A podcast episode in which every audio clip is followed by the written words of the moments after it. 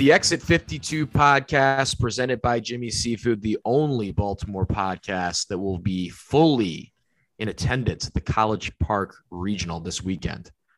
We'll get to that. An interview with Maryland baseball head coach Matt Swope talking about the NCAA Regional in College Park this weekend. I would say the biggest event of the weekend in Maryland sports. I don't know if you guys would agree with that. I think it is. Is here the turtle also going to fully be at that? No, at no, no, no, no. No. Who are you missing? Well, Keith is gone, and then my new coach Ben Kessler will also not be there. So wow. Okay. Yeah. Yeah. Okay then. So, so you st- you are correct. That, but here, here, the turtle technically also Perhaps. not a Baltimore pod, also not a Baltimore podcast. So mm, there you have it. podcast. So that's the, the other delineate the other yeah very much a semantics game there. But NCAA regional Maryland baseball kind of the story of the week and uh, in the sports around here. But let's get to the two Baltimore teams, and we'll start with um, RDT, I wasn't sure we were going to be able to record the show, if I'm being totally honest. I look at my phone, I see that Grayson Rodriguez has been pulled from his start. And my first thought is you, because other than I think his parents, you are the person that cares about him the most. And um, but it looks like we're we're we're you know maybe um, avoided a catastrophe here. Seems like it might be some cramping. It's obviously we're recording here on Wednesday, brutally hot, just brutally hot today. And it looks like it was maybe just a little bit of that, but he was rolling in the start before that. So that was good. But um, are you calmed down? Are you okay? No, I, am I'm, I'm calmed down. Um, I am looking up. I'm trying to look up his stats right now. I I was putting my daughter to bed, so it took me a couple minutes, and I come downstairs. Uh, by the way, thank you for your service, Father. Yeah, thank you, thank you. Um, big, we're excited. It's a big dinosaur week with us. In that. Um, I get a text and I look down as the Orioles just keep hitting home runs right now. Trey, long ball. Um, and I get a. Te- I look down at my phone and all I see is, uh, you see this Grayson stuff.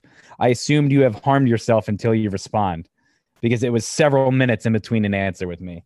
Um, and so I jump on Twitter. I'm freaking out. I look at it and all I see is same thing that you saw everyone being like, oh my God, Grayson, Grayson, what's going on? He got pulled from the game. I immediately texted a, a friend that I have who works in and around the tides. Um, he, I hit him up and all I said was, talk to me. What do we got? And right away, I, I said, is it hot? He goes, it's fucking blistering. It's super hot. He said there was a long third inning where the tides were scoring a lot of runs. So, um, so Grayson was in the dugout for a while. So I, he said I'm thinking it's cramps. It sounded like he he said I was in the dugout. There wasn't much made about it at all. It wasn't like uh we're looking at you know his elbow, his forearm, his shoulder, something like that. Right away, he was like, "I think we're fine. I think we're in the clear." So I said, "If it's, uh, you know, I, I think it's cramps. I think it was stiffness, something like that." Lo and behold, it comes out. People are freaking out. Everyone is losing it. I saw people being like, "This is why the Orioles can have nice things. This is why you should have traded Ced and Mancini because this season's done." It's like just like I said, just relax, like just calm down. 20 minutes later, it comes out that it was it was cramps in his back. Um, like we said off air, kind of weird that a West Texas kid um, could fall victim to cramps in Norfolk, Virginia. But again, very hot and muggy. So, you know, I'm sure the bit and the big thing for me was that they said that he was on the mound for a while talking with Buck Britton and the trainer. I mean, you guys know this. If he was if it was something bad, they would have taken him out right away. They're not gonna let him linger on the mound and try and convince himself convince them to keep him in. So it seemed like it was much ado about nothing. Um, I will have all my notifications for all the beat writers turned on, and I'm sure they're all gonna they're all gonna tweet out the same quotes right after the game. Because um, again, the Orioles are cruising in this one, so it seems like we can fully turn our attention to uh, Grayson. But yeah, again, it seemed like n- nothing big. We're fine. The, the the prayer circle that I tweeted out worked. Just a cramp. That's what the Baltimore Sun says. So uh, it looks like we're we're in the clear. We're good to go. Wow, that's huge. That's huge. That's good reporting by, by you, by the way. Thank yeah, you. I thought that you were going to hop in the car and go down to Norfolk. I mean, be in the ex, you know, X-ray room, MRI room, all that good stuff. Are are you on Grayson Rodriguez like his life insurance beneficiary plans, like all I that? I think I'm on his you? the um, what is it? The um, cards you fill out at work, like the emergency contact. Right. Yeah. No, it's probably his parents, maybe Adley, and then you. Yeah, probably. I think that's sure. safe to say. Hmm. I mean, that's, I'm gonna have to watch to... out for these guys. You know. Look, you you you have no doubt dedicated your life to looking out for these young gun prospects. I mean, Adley, you're defending him at every turn, obviously, and uh, and Grayson, all these guys, they they can count on you. They can count on you. They can. Um, shoulder to cry on, you know. The Baltimore Orioles look like they're going to get a win tonight. Knock on wood here in the bottom of the six, nine to two against the Mariners as we record. Um, 21 and 30, 12 and 12 at the friendly confines of Oriole Park at Camden Yards. And I would just say that, you know, week to week in baseball, it's, it's obviously you, you, we could go super deep on like every game, I guess, but it just feels like in general they continue to be competitive. The team continues to be competitive. I know that sounds like a very, very easy bar to cross, but that's not a bar the Orioles have really crossed in the last two or three years. Um, I think you tweeted what they were like six and a half games out of the last wild card spot, Eric. So yeah, and then but then they lost ten nothing. so that, that whole like they're in every game. They've been fun. They're you know Still six and a half out though. Yeah, they gained a game. Yeah, and again, it looks like they're going to win this one tonight. So, who knows? But they have um, a better record than one, two, three, four, five, six, seven Major League Baseball teams. Go look at the pot. Go look at the Phillies and how much they spent in the offseason. And the Orioles have yeah, the same bad. amount of wins as them. Joe again, Girardi's like, in major trouble. It's like I mean, Phillies don't even they don't they're the second best baseball team in, in Pennsylvania, which is saying something. Yeah. The Orioles are the Orioles have either the same amount or more wins than the Mariners, which they're about to have more than the Tigers, the A's, the Royals, the Pirates. They're about to have the same amount of wins as the Phillies and the Rockies, the Cubs, the Reds, and the Nationals, who the Orioles are the best team in the DMV right now, if you consider Baltimore the DMV, which is kind of wild. I was going to say, not saying much, but yeah, they do. Um, and again, I mean, uh, we've been harping on it. The thing that I'm really taking away from from this, and and again, I mean, the the five game series versus Boston was, I mean, that game Friday night was unbelievable. That you're down six nothing, you're down eight to two. Kyle Bradish, I think he threw 55 pitches and he got like four outs. Um, again, your your starter goes an inning and two thirds, I think, in the first game of a five game set, and you win that game with a bullpen game. I mean, that's that or I think I tweeted, I was like, what what position player are we seeing tonight? Again, they crawled back, they beat the, you know, they win by four, 10, 10, un, 10, 10 unanswered runs after the seventh. That was amazing. Um, and again, just to, to get that a series win out of that, it's, it's pretty crazy. But the thing that I'm taking away is you're getting these quotes from players and managers after the series. Kevin Kiermaier said it after one of the uh, Orioles Rays games, and he was like, this team is a lot better than the team that we've been playing the last couple years. Like it's it it's it's there. Like you can see the pieces, you can see that it's working and stuff like that. So it's like Kevin Kiermaier, number one, you're invited to the parade. Like that was, I think that's awesome to hear. Like it's not just lip service. And same thing, Alex Cora said after the five game series. He said stuff wise, they're really good. You see it, everyone see it, everyone sees it. We saw it early in the season. I'm not surprised because that's how it started in Houston. It started with pitching. So that's the thing. Like again, like we preach, just like all along. It seems like Elias has a plan. He's going to try and replicate what he did in Houston with the high draft picks, some international guys. You're going to land a free agent or two. You're going to make some trades, and that's going to be the team. And it seems like what he's doing is working. And yes, they're still they're nine games under 500. I get it. Um, like the run differential is still, I think, minus 43 after the this clobbering last night. But again, it's like the pieces are there, things are working, and th- th- those are the quotes from Cora and Kiermaier and guys like that who have seen these bad teams, and that's when you're just like, oh, this is this isn't the same Orioles team. And I think the Athletic had a piece like, yeah, they they still may be losing, but a lot they, they were comparing them to the 2011 team where it's like this is kind of setting the foundation for the next couple years. And I mean, if if you know if we could get a, a you know a 2011 type team with that vibe and and and have fun attitude and turn that in to something next year, I think that would be huge. So it's again, it's it's been a fun season so far, and it's it's I think it's just going to get more and more fun. I know he's a kind of a friend of the show. We got to give a shout out to Trey Mancini. He's just like, I, I feel like a, a stand we took at the beginning of the year was like, please don't trade this guy. Like this will devastate everybody. I mean, hitting 303. What's he have? he have a home run tonight? Yeah, for a home run and a double. He he he missed about um he missed a home run his first home run by about three inches. Yeah, there's not a lot of eye popping offensive numbers on the Orioles. So his his 303, 376, 399 slash line is about as good as it gets, other than Austin Hays. Um, and like it should just that guy's just a pro. He's just a straight up pro, clearly is a leader and continues to play well in a Baltimore uniform. I hope, I just desperately hope that he is around to feel some of like the riches that are coming and be like kind of the elder statesman um, on a successful Orioles team. I think that would be very, very, very cool. And I hope that that happens he has that like Brian Roberts, Nick Markakis feel, where again, it's like those two guys who are you were like, you know, this is a guy who I want. You people were, I mean, were devastated when Markakis got hurt going into the 2012 playoffs when when CC got him high and tight. Um, and you know, they're just it's just like like you said, I I want to see him around. I know he barely got a taste of that 2016 wildcard game. Like I would love to see him be around for some of these successful years.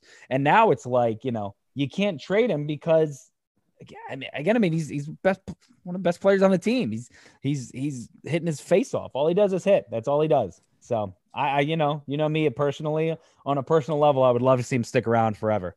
Um, it, will be interesting to see what they do. But yeah, he's playing very well, and all the credit in the world goes to him because I know he fucking hates that wall, hates it, much like Taylor and Brian. Wall Wall continues to do nothing for me. Well, the O's went over twice tonight, so tremendous, almost three times.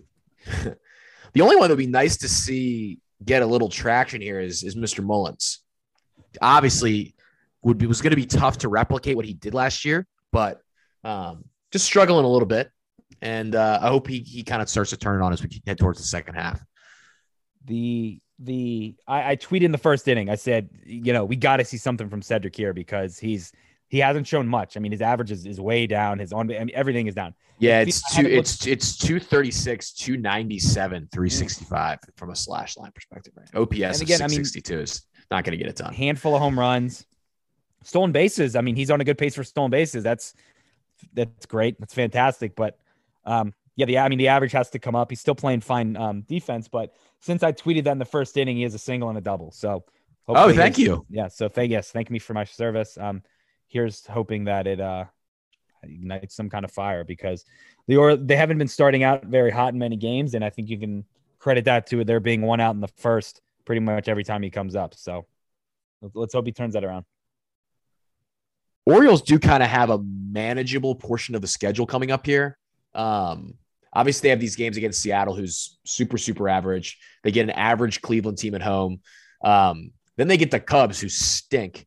Um, and then they get the Royals who stink for four. So tomorrow they're going to win this game tonight, most likely. Then they have, you know, one against Seattle. So three, so one, four, six, eight pretty manageable games. If you could, you know, if they could rip off like eight out of 10 out of those or whatever, you go to at Toronto and maybe you're like trending towards 500. I think that's like a doable. If the Orioles really want to kind of make a statement this year, um, this would be a nice time to kind of get hot over the next week and a half or so. I mean, this is the part of the schedule, like you said, like these are the games that you should win. These, you know, you kind of hope to go 500. You hope to win, I don't know, one out of three. You want to win every series when you go on the road to New York and then, you know, a five game series in Boston. Those are the ones where you're like, if we can get one game, if we can get, if we can sneak out a series win, I think you'd be happy. But these are the ones where you got to take two out of three. And that's what they did in 2014. It was just, you win two out of three every, every series, you're sitting pretty. And again, these, these are the teams that they have to pull away from to again show that hey, they're you know they're going to be competitors sooner rather than later. So I'm with you there. That's always been their their thing though, is struggling against what seems to be bad teams. It's like when they win it, you know, they take two out of three from St. Louis, going to going to Detroit, where those guys are sleepwalking and they get swept. So who knows? Um, but again, you just got to take care of business. So we'll see how it continues to go. Um, not a ton of Ravens news this week, I would say. Do we want to give our official X52 podcast statement on um, Lamar Jackson at OTAs or his lack of uh, appearance at OTAs. Black, do you want to deliver that for us? Um, I'm struggling to give too much of a, of a heck about it, to be honest. Um, well, I would say our official statement is uh, we don't care. We don't care at all. We don't care. I mean, it'd be it would be better if he were to be there, but more so so that we wouldn't have to hear about it all the time but we're talking about on national, you know, the national talking heads are talking about it, but Meanwhile, right now I'm watching Josh Allen play golf in Vegas. He's not at OTAs. sure, yeah. Josh Allen went to, you know, was it the, the AFC Championship game last year? Yes. Yeah. I mean, one of the one of the best playoff no. games of all time. Good for him. they lost in the. I can't remember who lost to who. I, the games were all just. I mean, they were Chiefs, awesome. Chiefs, Chiefs lost to the Bengals. That's that is what it oh, was. Oh, true. You're um, right. You're right. You're yeah, right. yeah, yeah. Wow, um, so yeah, so much confidence. What so Lamar Jackson has gone as deep into the playoffs as Josh Allen. Is that right? Or did they go to the AFC Championship game the previous year? I don't give a shit. I don't give a shit. Doesn't matter. Um, Josh Allen has his contract. People make that case too, but like, whatever, man. Like, they went to. That's why I got to confused. It was, it was Chiefs. Football. It was Chiefs Bills in the previous AFC Championship. Yeah, we're talking about football in June. We're talking about practice, man. Like, it's just off-season team activities. They're just activities, man. Like, just not going to get worked up about it. I'd prefer if he was there, but just so I wouldn't have to hear everybody just cry about it. So it is what it is. If he comes out and he stinks, if he's laying eggs like in some of the games he played last year, then we'll have something to talk about. But for now, this is what we got. All about the fall. I don't really care about the I don't really care about the OTA storyline. I don't really care about the contract at this point. I don't really care about the, what anything in, just show up on the Sundays and be good. And if, as you said, if he starts to suck, then it's a huge issue. But like I I just personally this is for me I think for like all of these type of things, like especially if someone's shown to be like like how Josh Allen and Lamar and these guys have shown to be pretty competent. I'm not going to get too riled up about like things like OTAs. If you take care of business once the season comes up, if you don't, then you got to be at those things.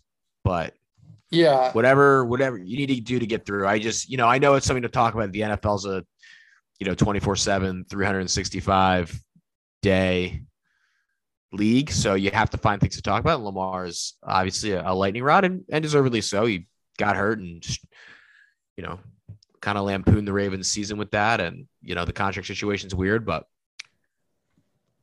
I'm just not going to get worked up about it. Yeah, like, no like I said, it's, it's, it's not ideal. I prefer him to be there. He's not there. It is what it is. I'm just not going to lose sleep over it. And people seem yeah. to be losing sleep over it. And people want to like twist his words or like take his words about him saying like he can't wait to be there or what you know whatever. Like sure, but it is what it is. Like he's not there. It's voluntary. What are you gonna do? Just be ready to play in September, and I think he will be. So now, with that said, the reports are Snoop looks pretty good out there. He's vibing with Rashod Bateman. You love to see it. So I got I mean, guys gotta put that up. that sounds great. I love uh, that. Yeah, going sir. Matters. Snoop throwing yeah, dimes. I, I, once again, it's one of those things where you know you have reports about everything that's that's um that's like coming out of of OTAs. You know, you're going through like Isaiah Likely looked pretty good according to Zrebiec. Um, but you know, Justin Tucker missed consecutive field goal attempts inside 50 yards. Ooh. So time to be concerned. Time to be concerned. We got a new holder uh, in the mix. I'll get that down. Yeah, yeah. Um, but yeah, I just I, I I this is gonna sound bad. I mean, we were obviously Ravens podcast, and you want I, people want us to like go in depth on.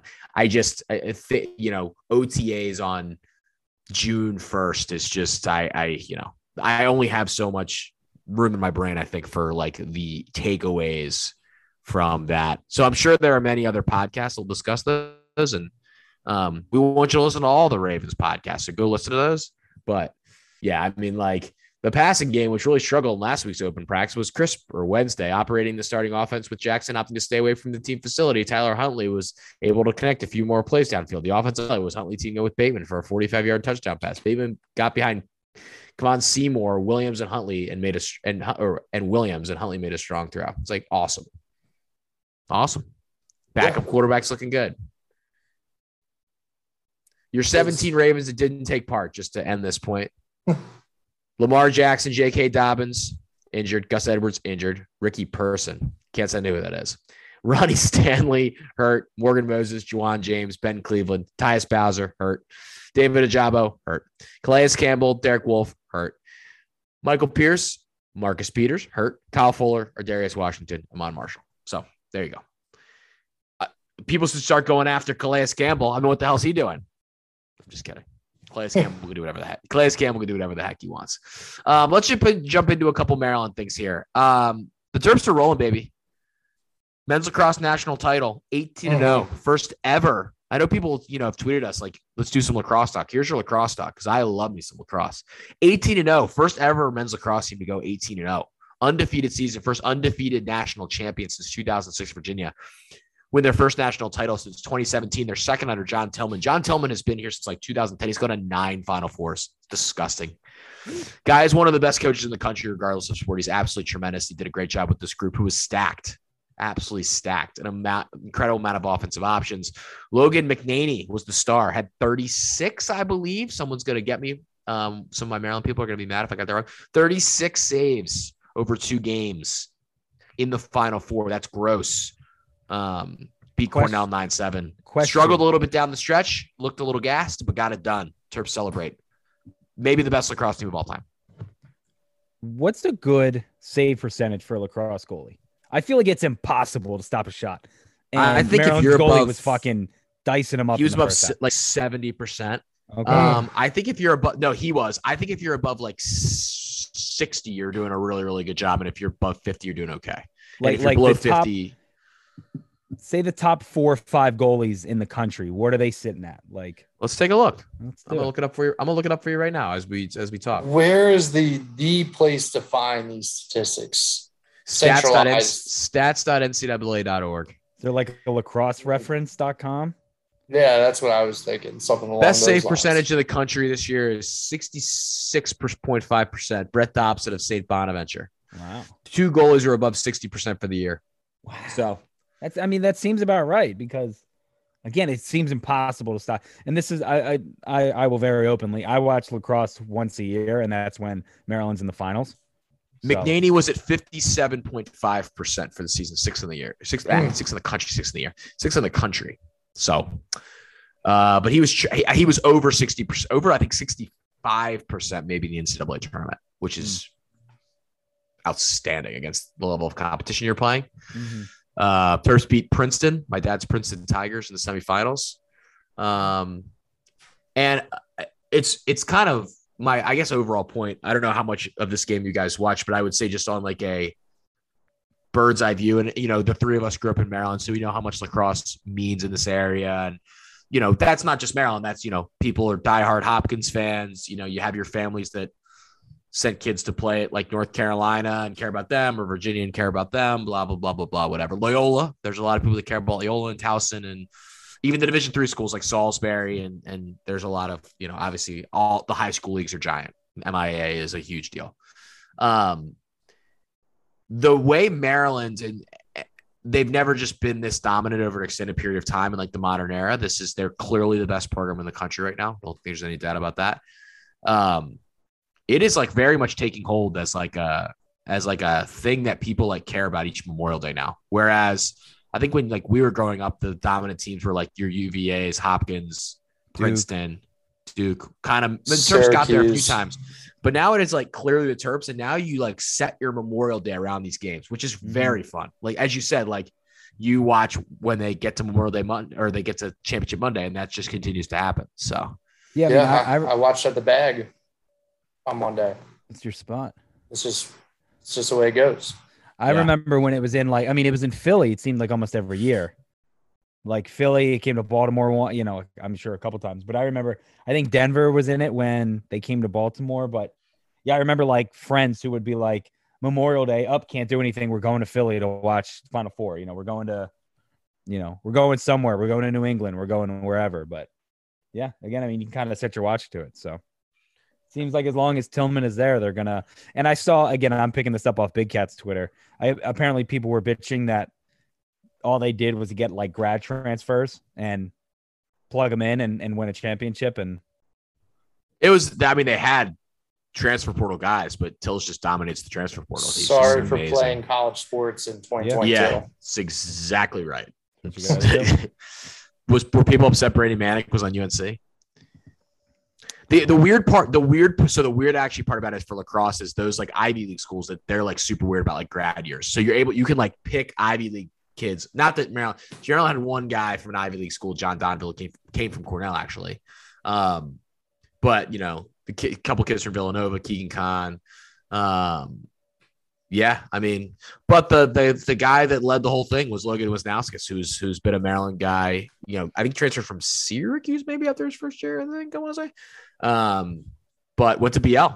So um, got it done. So yeah, I, I but where would your guys optimal? We were debating this during the game where would your guys' optimal lacrosse Final Four destination be? I guess Baltimore is like the very easy answer. The women's Final Four, which I was there on Friday, Terps unfortunately suffered a heartbreaking loss. Um, was packed, sold out both days at Homewood, which was hmm. amazing. Mm. Essentially, essentially sold out. I thought Navy. Navy would be cool. Navy would be cool. It's a little yeah. bit of a smaller stadium. You don't have to deal with M&T Bank in seventy thousand. It's you know it's Annapolis. You would think Annapolis would be like a cool town to be in for like a Memorial Day weekend. Mm-hmm. I know I think they have ceremonies and stuff there. Um, I liked it when it was in I think MLS stadiums is becoming, I think, the more the more um, needed more needed size. Like I think football stadiums are a little big, and I think if you put twenty five thousand at Audi Field as opposed to, I don't think Audi. I think Audi's like nineteen, but um, as opposed to like 27 what they had in Rentschler, which is like 45,000 at UConn. Probably getting a better you, environment. Do you think the the crew over at Audi Field is going to let them tear up that turf? No, they didn't let us for Volo kickball. I'll tell you that. Mm. What a hmm. joke, guys! That were trying to win a kickball freaking region. Clown operation over there. There's never been someone that tried to avoid going and messing up the turf more than me in that one moment, and that girl yelled at me anyway. That was unbelievable. So we obviously, me and Bex talked about it. We played for the Pandas kickball team, the best kickball team in Baltimore, and the best kickball team in the region, quite frankly. Well, the state proved it, by the way. I mean, yeah, we're playing at Audi Field against all of the. It's like the day of champions. Like we're playing against all of the DC champions and Baltimore champions. We won. We ended up winning this, by the way, obviously. And so Audi Field hosts this whole thing because DC United supports Volo City, and I'm trying to like not rip up the turf because they're yelling at us to not slide, which I didn't slide a girl is standing on home plate. So I can't like run into her. It's a close play at the plate. I like go down to one knee, just tap the plate with my hand because I if I put any foot on it, I would have just like hit into her. Got reamed by the operations person at Audi Field, and I'm just like, I don't know what you want me to do. The turf is fine. Very upsetting. Thankfully, the panda survived. It's grass. Grass is grass. It's fine. Don't worry about it. Grass um, is grass. Did you guys play any lacrosse growing up? we tried to start up a team at my middle school, and I believe I was the only person who signed up. it's a small school, so happens.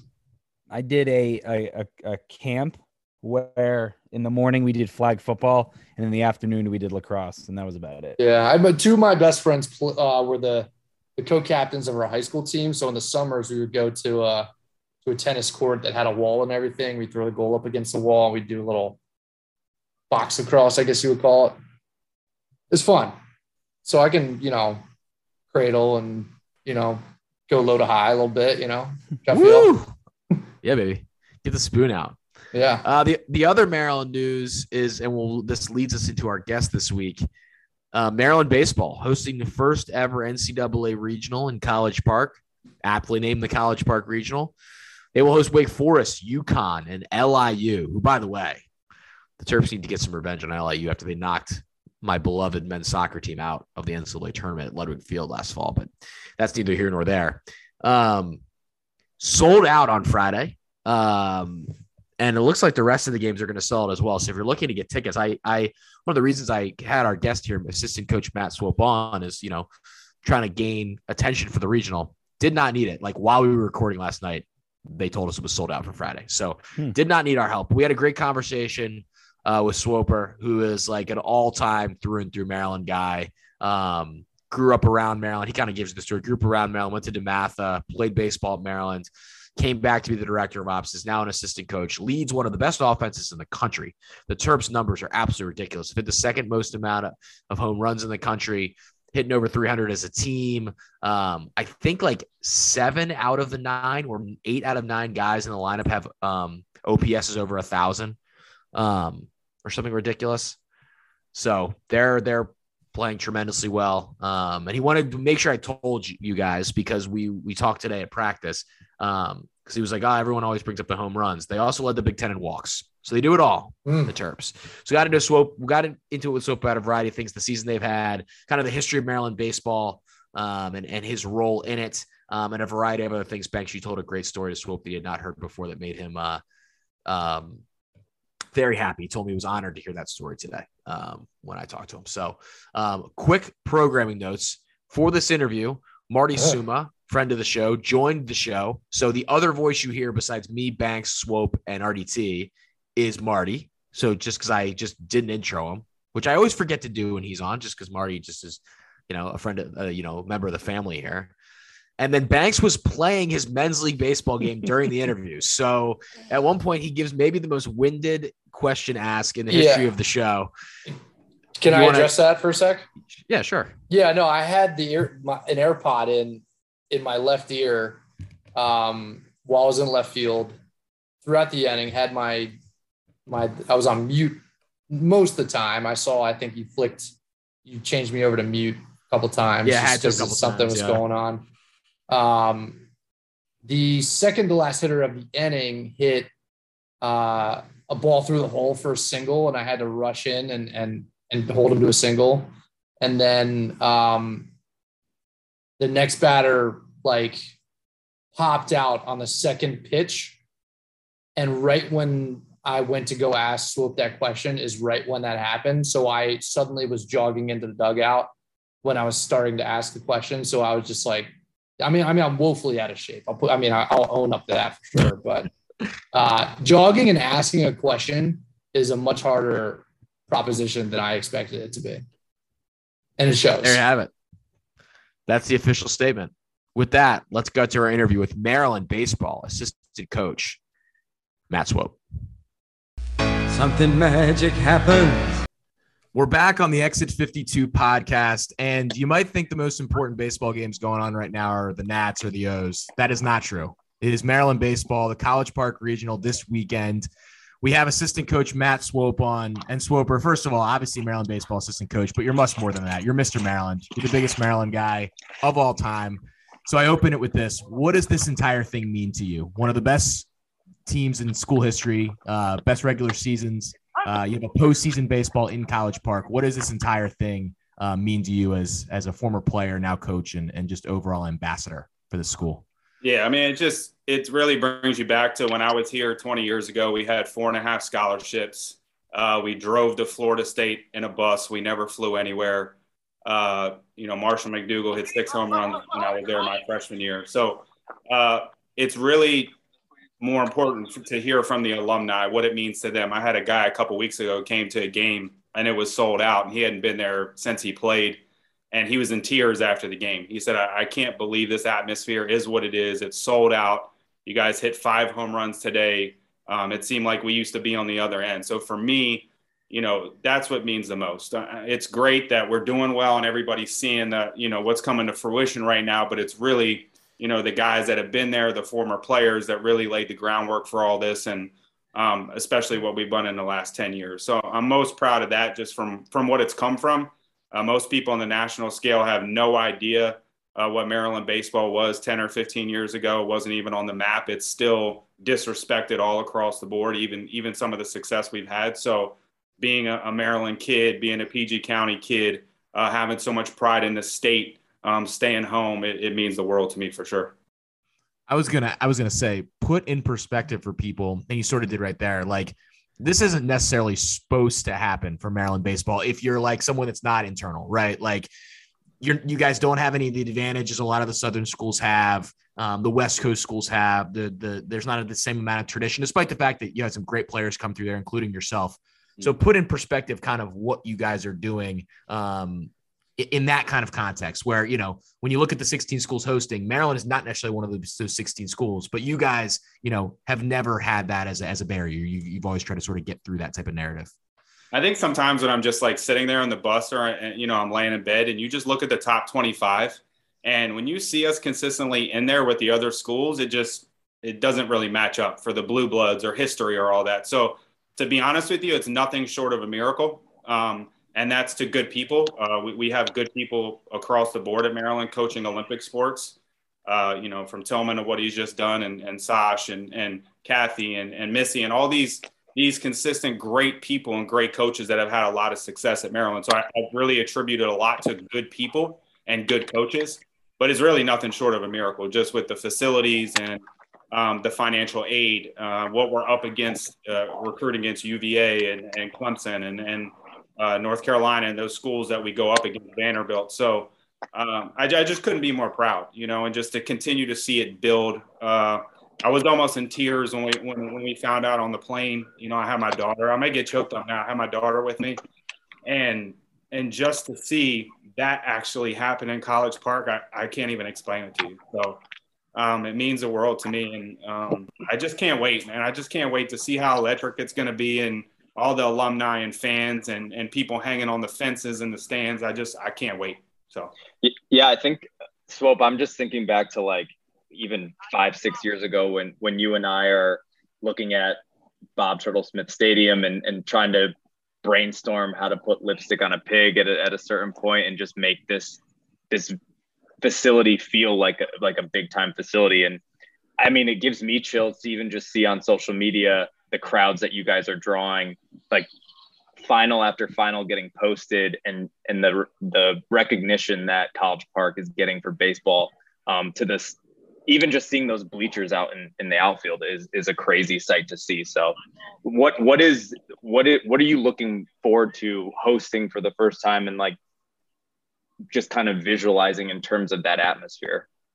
Uh, I'm gonna try to stay present as much as possible. You know, just putting it into my guys and just taking it all in. But there's definitely going to be a huge part of me that what could be for the future. Uh, you know, there's no secret here with Taylor and everybody else. I want to be here for my entire life. Um, I, have turned down several jobs. This this is my home. This is where I want to be. This is just another step to say what it could be. You know, why isn't Eric coming down to Maryland games? Because you know it's it's not maybe not appealing you know, there's a niche here, you know, before the Nats, before the Orioles, there is a niche to be had here that we can create if we keep building it correctly.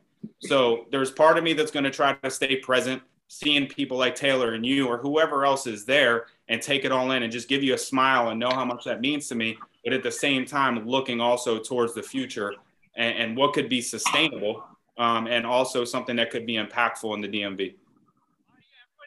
Now you're ta- you're talking about you know what it means for you guys to play at home and and to see all that stuff. You guys are 24 and two at home this year. What what made you guys click? Like what what just turned on for you guys when you were playing in College Park? You know, I, I think we we had a good group come back. We made a regional final last year. People don't understand. We played conference only last year.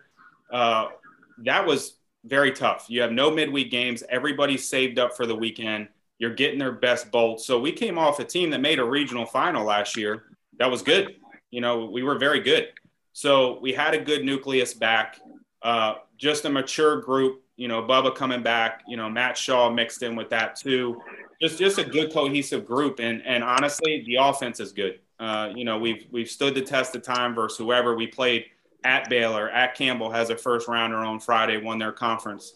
We went to Dallas Baptist. We played at ECU. We we've we've played the hard schedule you know, in order to try to host and have this RPI. So the offense has been fantastic. Our starting pitching has been good. It just kind of all came together. And at home, there's just something different. We just we've just had that kind of mojo at home, and I'm, I'm hoping that the other teams, when they come in here, trust me, they're not going to be ready for hitting in the shell before the game. I promise you that. You've not seen that thing. they're not going to be ready for the shell. They're not going to be ready for the porta potty they got to go to around the corner to go to the bathroom. So I'm hoping they're going to be like, wow, these guys are grimy they grind it out and, and they're good.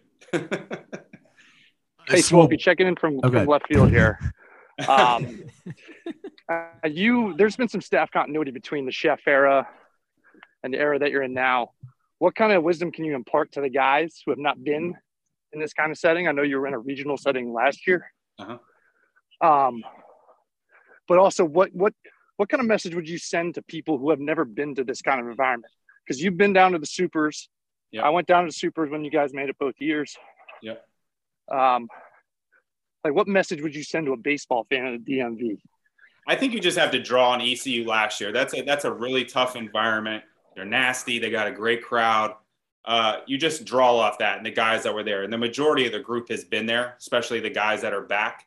Uh, the standard has been set previously from Brandon Lowe, LaMonte Wade, Jose Cuas, who's pitching right now, making his debut, Kevin Smith in the big leagues.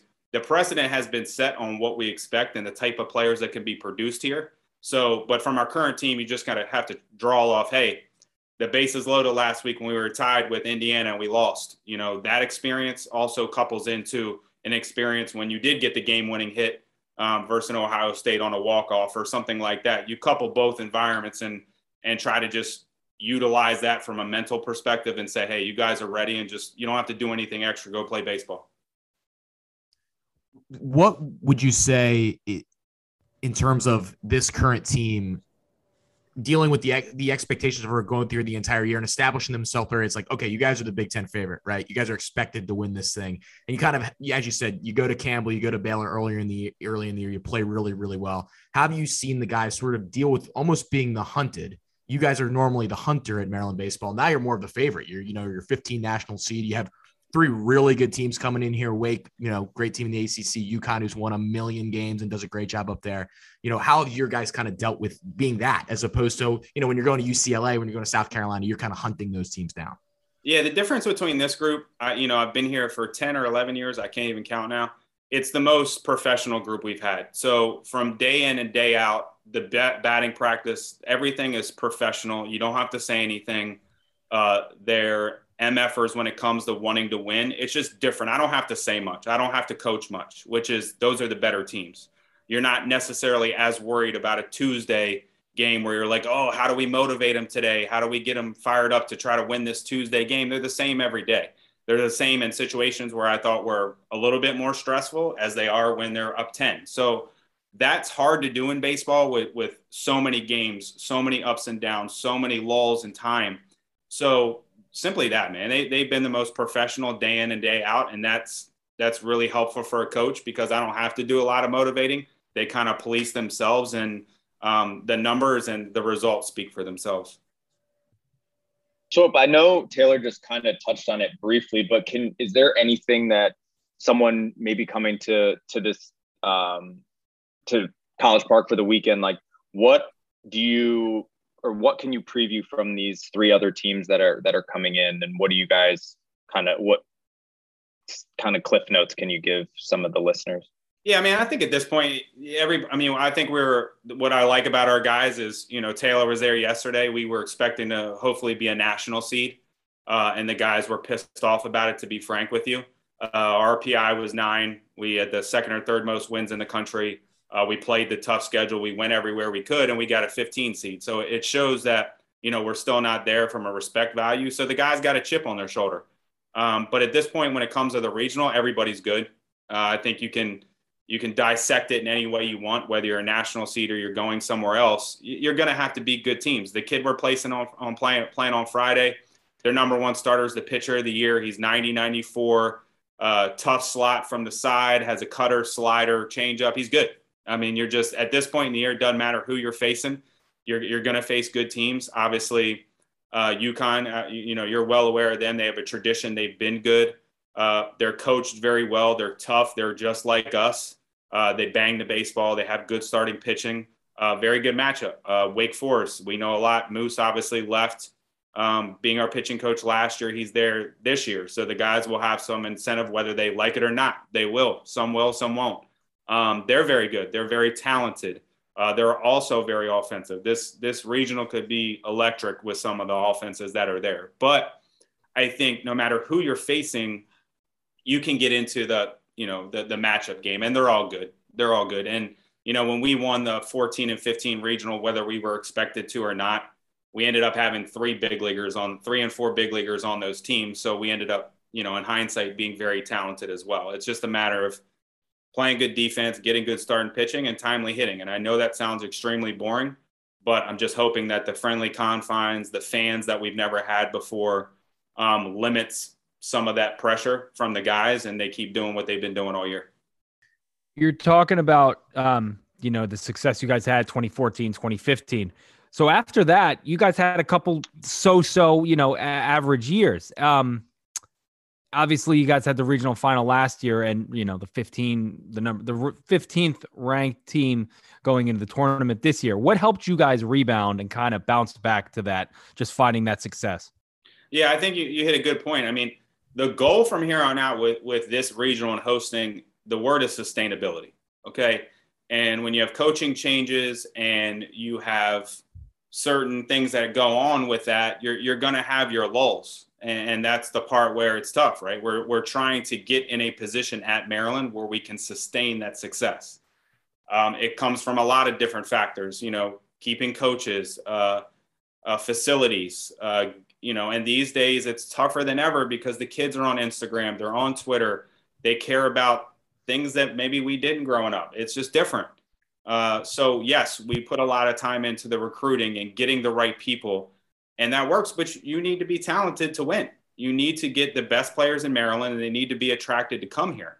So you're right. We need sustainability is the key, and you do that through keeping staff members. You keeping that through the best players in Maryland, and, and continuing to move this forward with the facility, whether it's the indoor or a new version of the stadium and whatever it is, um, or you're just you're just not going to be able to do that uh, no matter who you have here.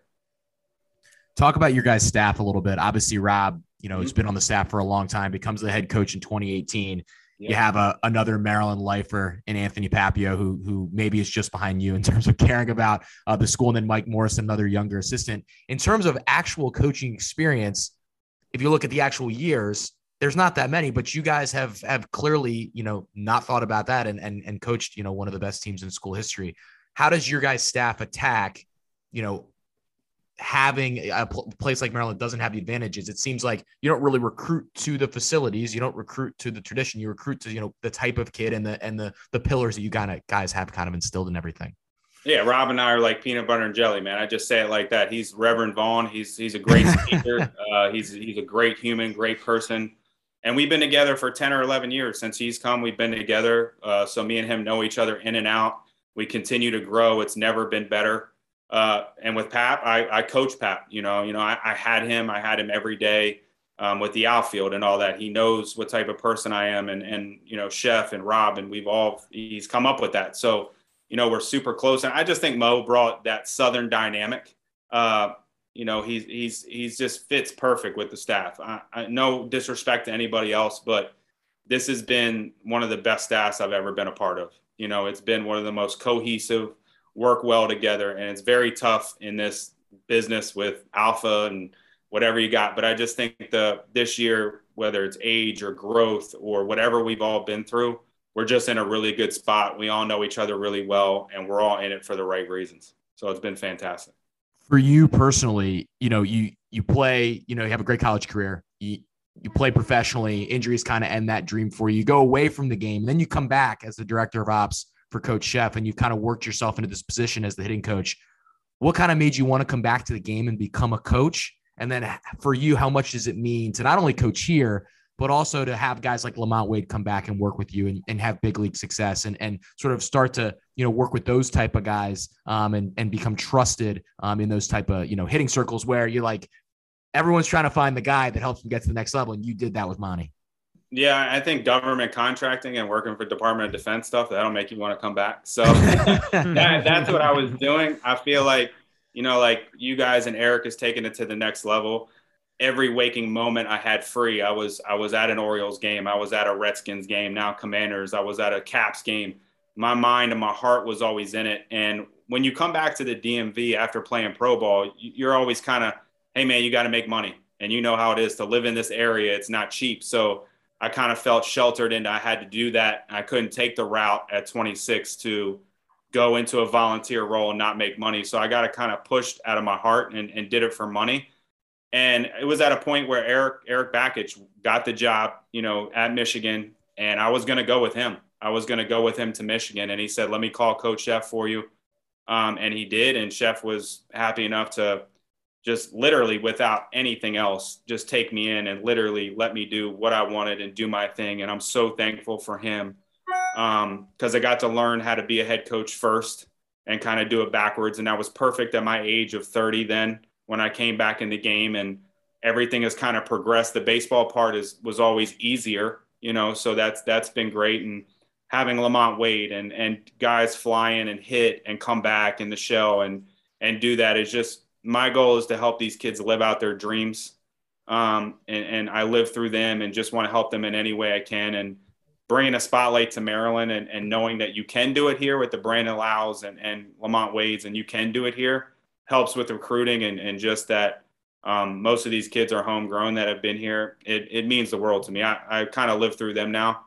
Um, but I'm just I couldn't be more thankful, man, for my journey. I did it the opposite of what anybody else would do. Uh, I did it all backwards, and it all worked out for the best. So I couldn't be more thankful for that.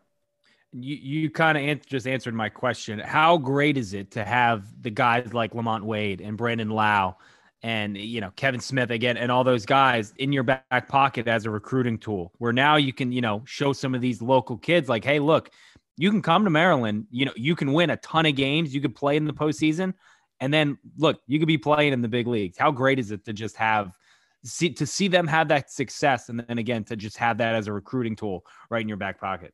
I think for the first time when I'm talking to recruits, I can honestly say we will develop you better than anybody in the country, and I mean it. Um, and I know we can because I think at a lot of these blue bloods, you're getting five star players. You're getting the best players in the country, and you're just trying not to F it up. You're saying, hey, these guys are uber talented. Let's just not mess it up. What we do here is we're individually developing every player to the best of their abilities. And I'm pouring every tiny fiber I have into that. And that's just not really what you do at other places because they don't have to.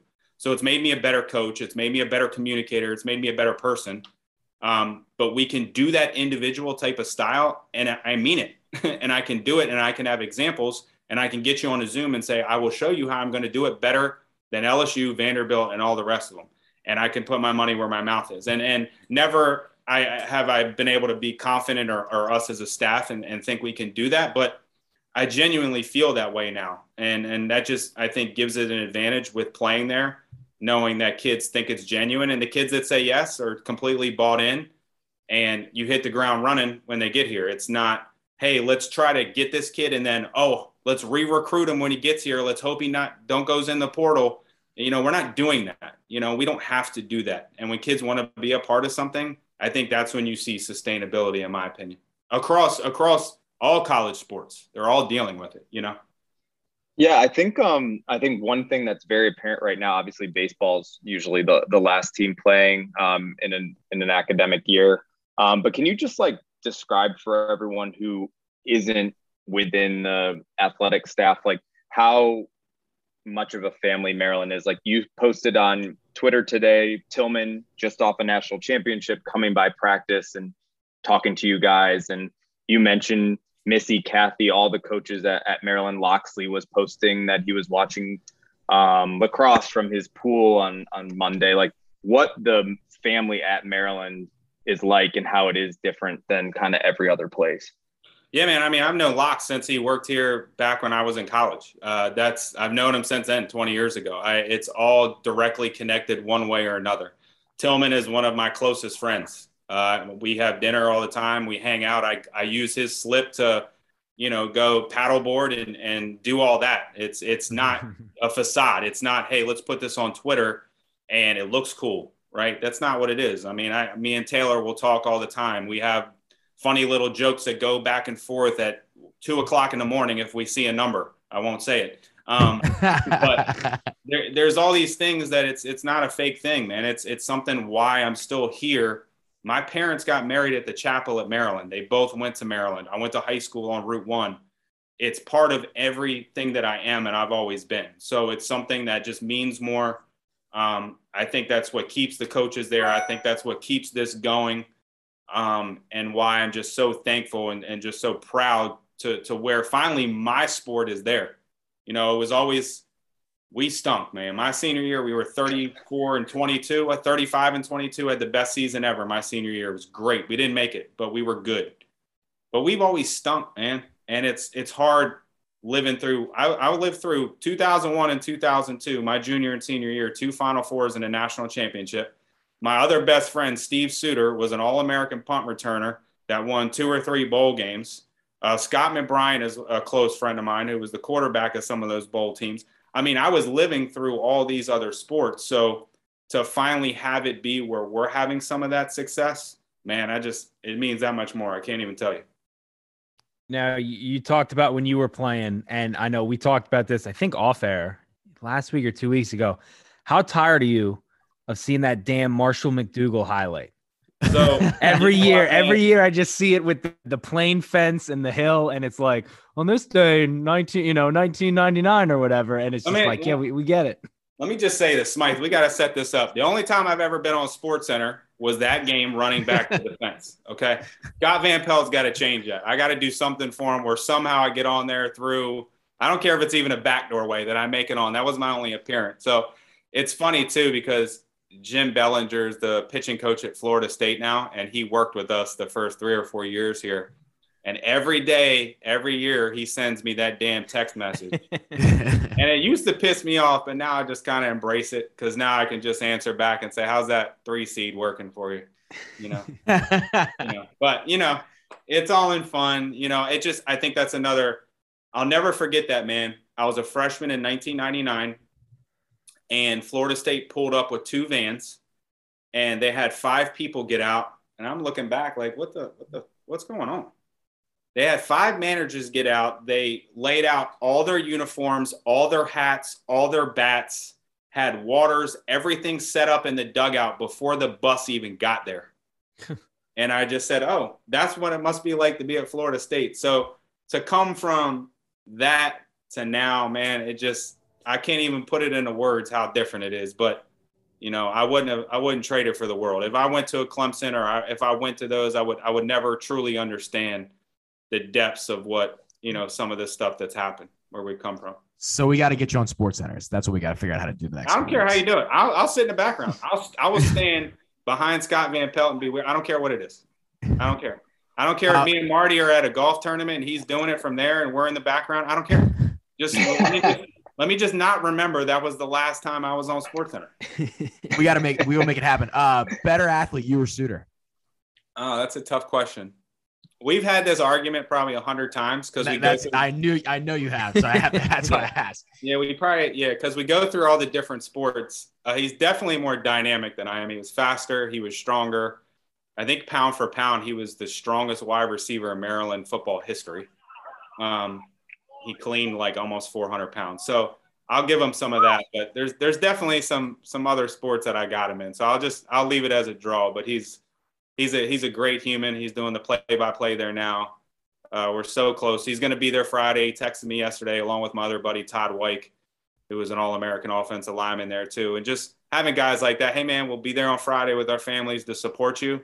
You can't ask for anything else what what does the Matt Swope phone look like? You, I mean, you were even saying when we were flying back from Omaha, you were like, I've got guys I have, I've got three guys I haven't talked to in the last 20 years have played with me. They're like, hey, what's going on for the regional? I have to imagine it's only gotten since we actually got confirmed as a host. That was before they even announced that we were hosting. So oh, it's been bad. It's been real bad. but you know, I, again, I I welcome it. You know, I I think at this point when you're trying to build a program, your hands are in every tiny thing, and I take pride in that. Down from where me and Marty were designing hats and what logos I could use and, and the, the coloring in the end bar. Like, no, no, I'm that detailed. No, I'm that detailed. So, you know, it means that much to me. So there's a part of me, yes, it's a little stressful, but I try to have some perspective and just say, hey, man, I've been working on a tailgate with Preston Taylor. Uh, with the M Club and the Terrapin Club and, and what we're doing and how many people are invited. I've been working on that with him for days. I wouldn't trade it for the world. And you know what? As soon as BP's over, instead of just walking back and acting like whatever, I'm going to go up there, I'm going to shake hands, I'm going to give people hugs and tell them I appreciate them because it means that much to me.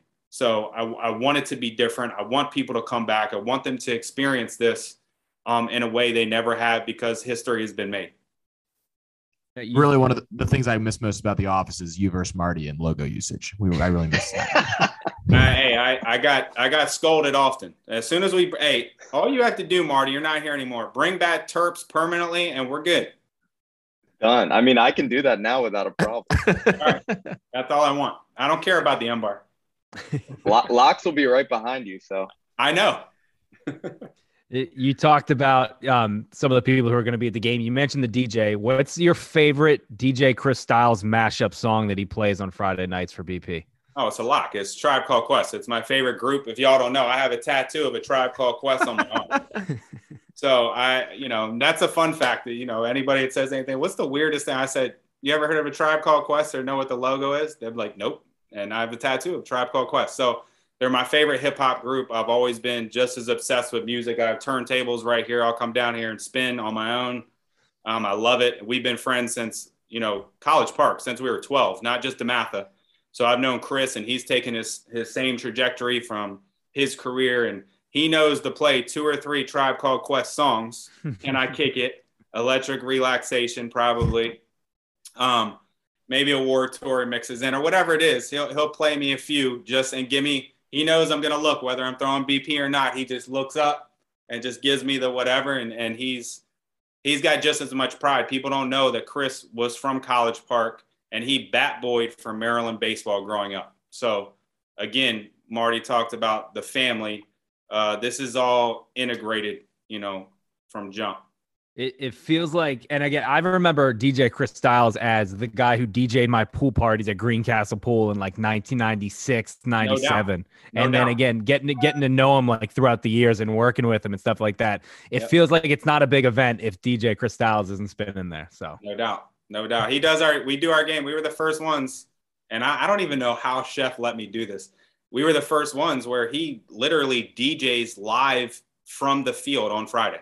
So, our Friday games, he comes out and DJs in the grill area and he just kills it for the guys. The guys get amped up. It's it brings a different type of energy. And again, Coach Szefc, Coach Vaughn, you know, not many people would let you do that stuff and the perception of that and what it looks like. And you just we're authentic, man. Authentic. And I just, you know, it's it's always been a part of who we are. And I think if you come across like that, then you know, you you got good things going. Love that. Coach Szefc probably knew about five percent of the songs that were being played. no, he probably mumbled on hers, but what are we doing here? but you know, that's you know, it helped change it. You know, it helps it helps bring some good vibes to the, to the squad. Uh, let's talk a little Orioles here, real quick. Uh, you're obviously a huge local sports fan. I think like when you're not in season, you're full blown. You know, now Commanders, Caps, Wizards and Orioles, you've got the Eddie Murray jersey on, you've got the Mike Mussina jersey behind you. Uh, give us your give us your take on the uh, the Baltimore Orioles rebuild right now. Yeah, you know, I know a bunch of scouts with Houston, and you know, my first thing when we hired Mike was, you know, what's kind of the vibe? What do we got? Um, how is he? And and I heard good things. That you know, I heard he was going to try to come over here and build it the same way they did in Houston. My my worry was when you have Bregman and you have Correa and you have the top picks, it's not rocket science that if those guys hit, you're going to be good. You know, um, you know, I think he's done a great job building it. You know, I'm excited for to Adley obviously get there. We won't talk about Eric's love for him, but um, guys like you know Grayson and, and DL Hall and, and guys like that that are coming up. I'm interested to see a little bit how during the drafts they they've gone the save the money route a little bit. Uh, you know, trying to save some slot money and, and build it up and, and get those guys because I definitely think for an organization, you have to hit on first rounders in order to be good and have sustainability. Um, so we'll, we'll, see what happens with Cowser and, and um, the Arkansas outfielder that's been hurt and, and some guys like that. But I, I, think they did the right thing, man. We, we had such a great run, three playoffs and, you know, five years. We all lived through it. We were, you know, we, we lived and died with the, with the, the Royal series. We were all there. Uh, we maxed out then. Uh, the huge mistake you know, obviously, in my opinion, was the Chris Davis contract. Uh, I was just being a baseball coach and knowing hitting, Manny Machado was going to hit for 10 more years. So, regardless of what you thought of him personally or whatever, he, he, he was the guy to pay. And that I don't think that was very difficult to see in that scenario, and it screwed everything. But we may not be in this position where they finally decided to punt totally and build it correctly if if we did sign Manny. You know, they may be still trying to win you know, maybe half-ass, you know, per se. But I think we we're set up. The the minor league system's in good shape. Uh, they're just going to have to tough it out a little bit this year. The ups and downs.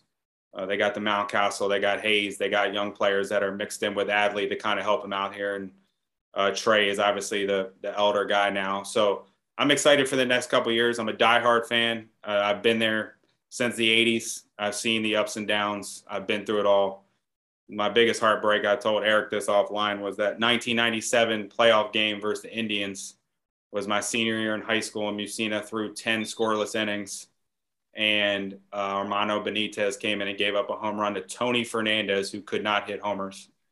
Um, and we lost the, you know, the ALCS to the Indians. So I've been in it all, every step of the way. So I'm just excited for the future. Um, and obviously a diehard Orioles fan. I can't switch. I love Rizzo. Me and Mike have a good relationship through Jody, but I, you know, my Orioles are, are my ride or die. We'll we'll be celebrating a pickle soon. Absolutely, absolutely, we will. Let's do it. Uh, jumping in from left field again. Apologies for my uh, my winded question before. I'm only slightly less winded now. Make sure you get a good um, drop, make sure you get a good drop step out there, dude. I appreciate it, dude. Game's over. We uh, we pulled it out. We'll okay, come back good. win. I, I may have gotten a uh, two strikes single out to right field there during that that interview. Um, anyways, you guys were talking about like the uniforms and um, you and Marty going back and forth about logos. And you were talking a little bit about perspective, just kind of like the gritty mentality that you guys have had throughout so many years of struggles. Um, I'm going to tell a story that I don't know if you realize that I that you and I have crossed paths way back in the day. Um, I played club ball in Maryland, and at like maybe 11:30 p.m. on a weeknight, I was just sick of my team chat talking about what uniforms they wanted to order because everybody had a budget and like everybody wanted the sickest Maryland flag this, Maryland flag that, whatever. I just got sick of it. I emailed every contact I could find with Maryland baseball. Matt Swope emails me back in five minutes saying, Hey, we got jerseys for you. Come on by Comcast Center tomorrow. We got you. And sure enough, you guys had jerseys with the uh, the old M flag logo. So I think that makes sense that Sumo was not feeling the, uh, the M bar, and we had to unload those bad boys on us. But seriously, man, I just want to thank you for for uh, giving some jerseys out to some guys who are just playing on little college ball for love of the game. Yeah, man. I mean, I I would have never put two and two together. That that makes me feel great. Hopefully, that that shows you what type of to people we are, and you know, we're always willing to help and man, there's there's two types of people: those that are humble and those that are about to be. And I will I will never lose my place and and you know my humbleness within that. And you know, I think anybody, whether it's a club team or a fan that just wants to know more about Maryland baseball, I've always tried to to keep my feet under me and um, respect everybody. So that's that's that's a great story. I appreciate you sharing that. I'm just glad it wasn't the other way because Taylor knows in my and some of my more uh, other times I can also be very tough on certain people. So uh, good to hear that. But that that's sometimes more upstairs than it is anywhere else. I, I, gotta admit that the uh, the money we had set aside for the jerseys probably went to beer. So uh, I hope you can, hope you can appreciate that too. Absolutely. Cheers. Hopefully there's a shot done at Bentley's. I got you, bro. Okay. I was gonna say, for as much policing as I did, um, I think that Maryland has. I mean, I think it's not even a secret some of the the best uniforms not only in the playoffs right now but in all college baseball um, and i think that the social team and you all do a great job of um, branding the program even in the down years I, I know people were talking about maryland baseball just because you guys do such a great job of, of promoting the brand it matters man it means a lot to me that's why it means it means everything to me uh, everything. It all matters. So that stuff is is I take that stuff personal. Uh, that's probably when it, you know if I've ever done interviews, what's your downfall? Uh, Taylor's probably asked me that probably at some point. He's probably been on a committee chair uh, for one of these positions. Is that what's your downfall? I, I, I, care too much. I'm too passionate. I care too much. I, I get involved in things probably I shouldn't, but I wouldn't have it any other way. And it all matters, man. So that type of stuff and attention to detail working with people like you. I wouldn't have relationships with people like you where you come to my house, uh, where we'll meet up, we'll have dinner, we'll have a special relationship outside of the sport if we didn't have those tough conversations, if we both didn't care. So, you know, a lot of those relationships have been forged, not all through roses, but, you know, sometimes they are, but because we, we care, and we have these passionate conversations and that's, that's what makes our relationship so great.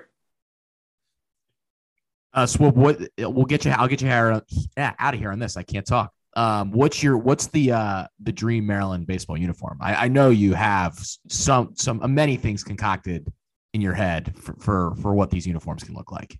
You're right, the uniform I, maestro. I only got one pet peeve. We just have to start moving the needle towards when we had the script Maryland on jersey. Mm-hmm. It's epic. We just have to get back towards. I don't. I don't even know who to talk to anymore. Marty or Taylor, help me out. Um, we'll we'll figure. We're gonna figure it out.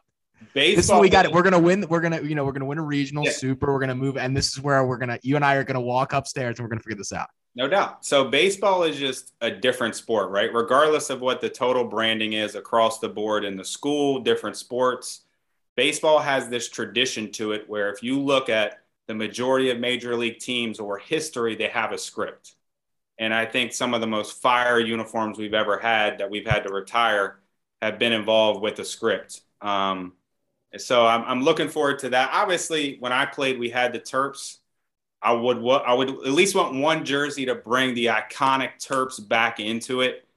Um, some of our jerseys right now at the M Bar are absolute flames. They're unbelievable, but I think they're just a tradition. You know, you look at his jersey up in the top corner. You know, it's a script, and you know, it's just different. It's just it's just the way it is. So, um, you know, you guys could see the wall the wall over here where there's a light. Uh, I was about to say we needed a swope wall appearance here. One of the great walls in the state. You can see wall. everything there. The Terps are there, and all that. There's a lot of there's a lot of script over there. So I would like that back at some point, just because the tradition is different. Baseball, and we don't always just have to put a blanket. Hey, we're gonna do this. It's just baseball is one of those special things, man. It's just different.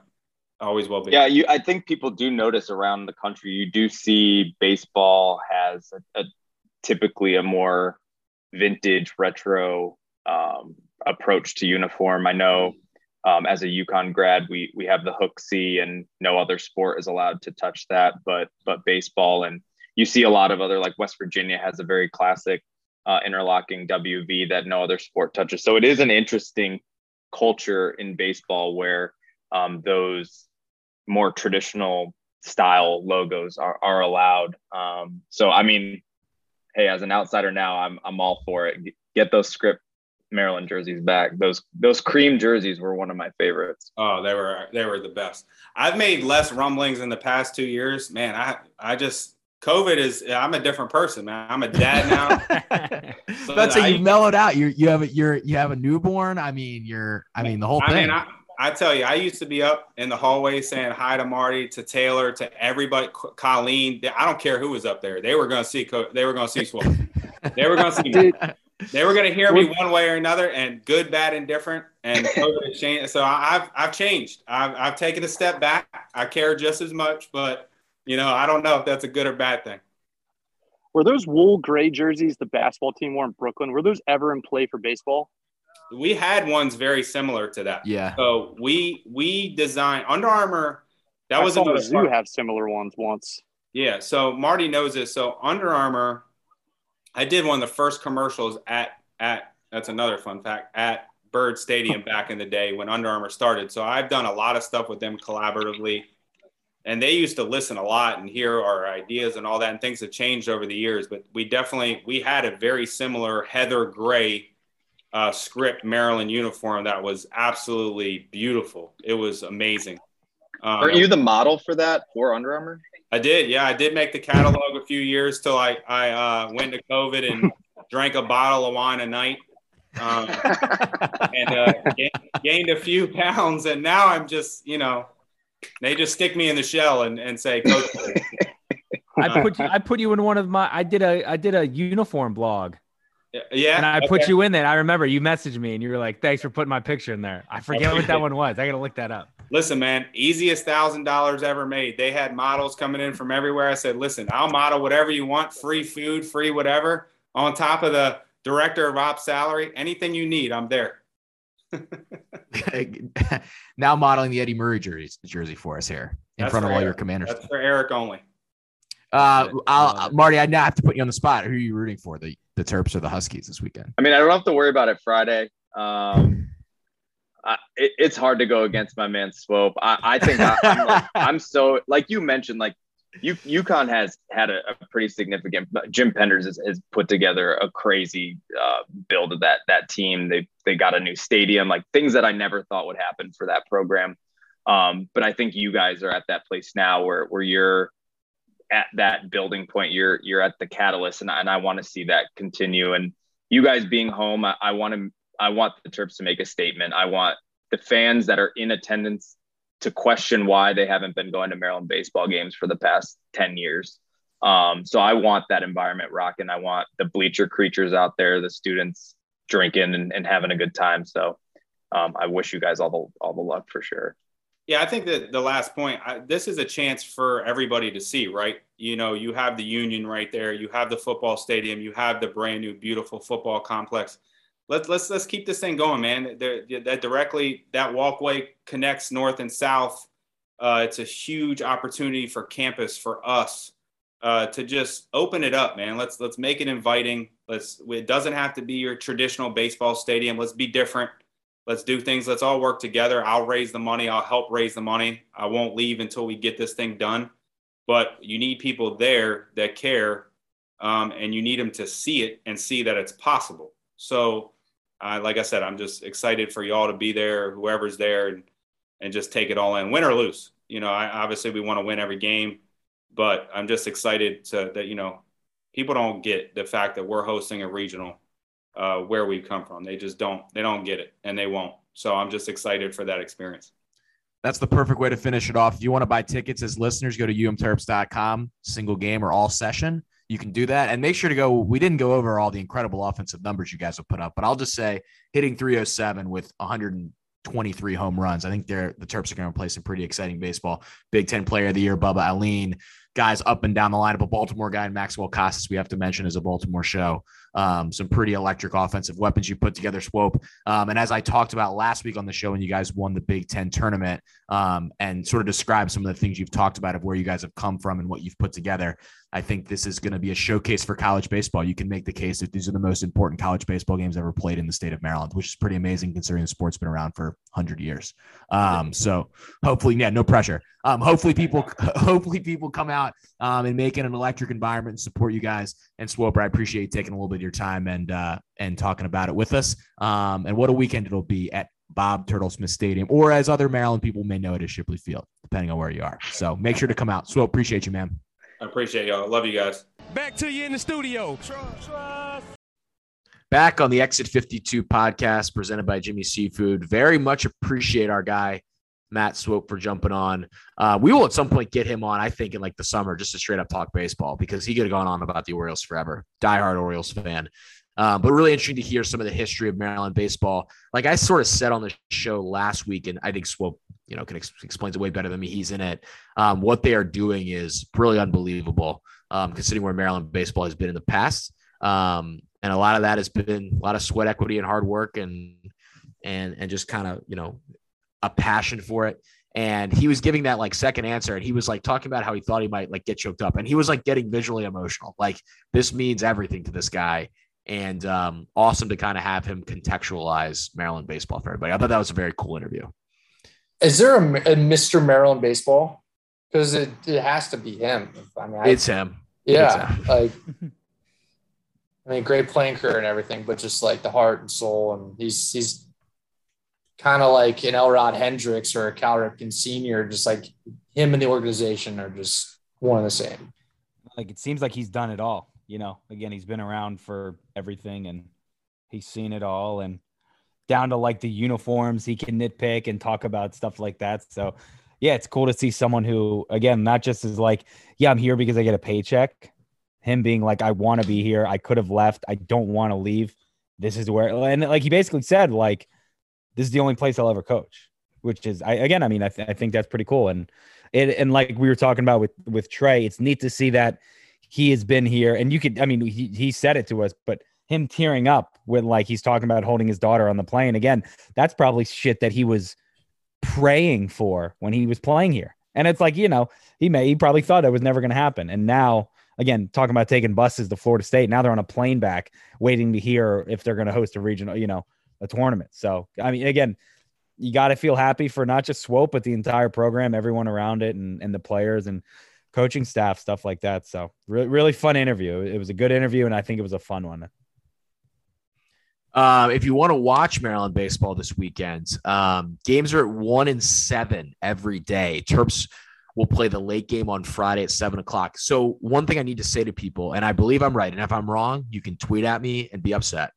When it lists ESPN Plus for an NCAA tournament event, it's free. You don't actually have to have ESPN Plus. They don't charge you. I'm I'm pretty sure that's been the case in the past. I'm going to say that this year, and you're going to have to pay for those games. But I'm almost positive that all you have to be able to do is like have a cable authentication to watch the game. I could be wrong, but don't let the ESPN Plus for you. Go try to watch the game if you want to try to watch the game, and don't just see ESPN Plus.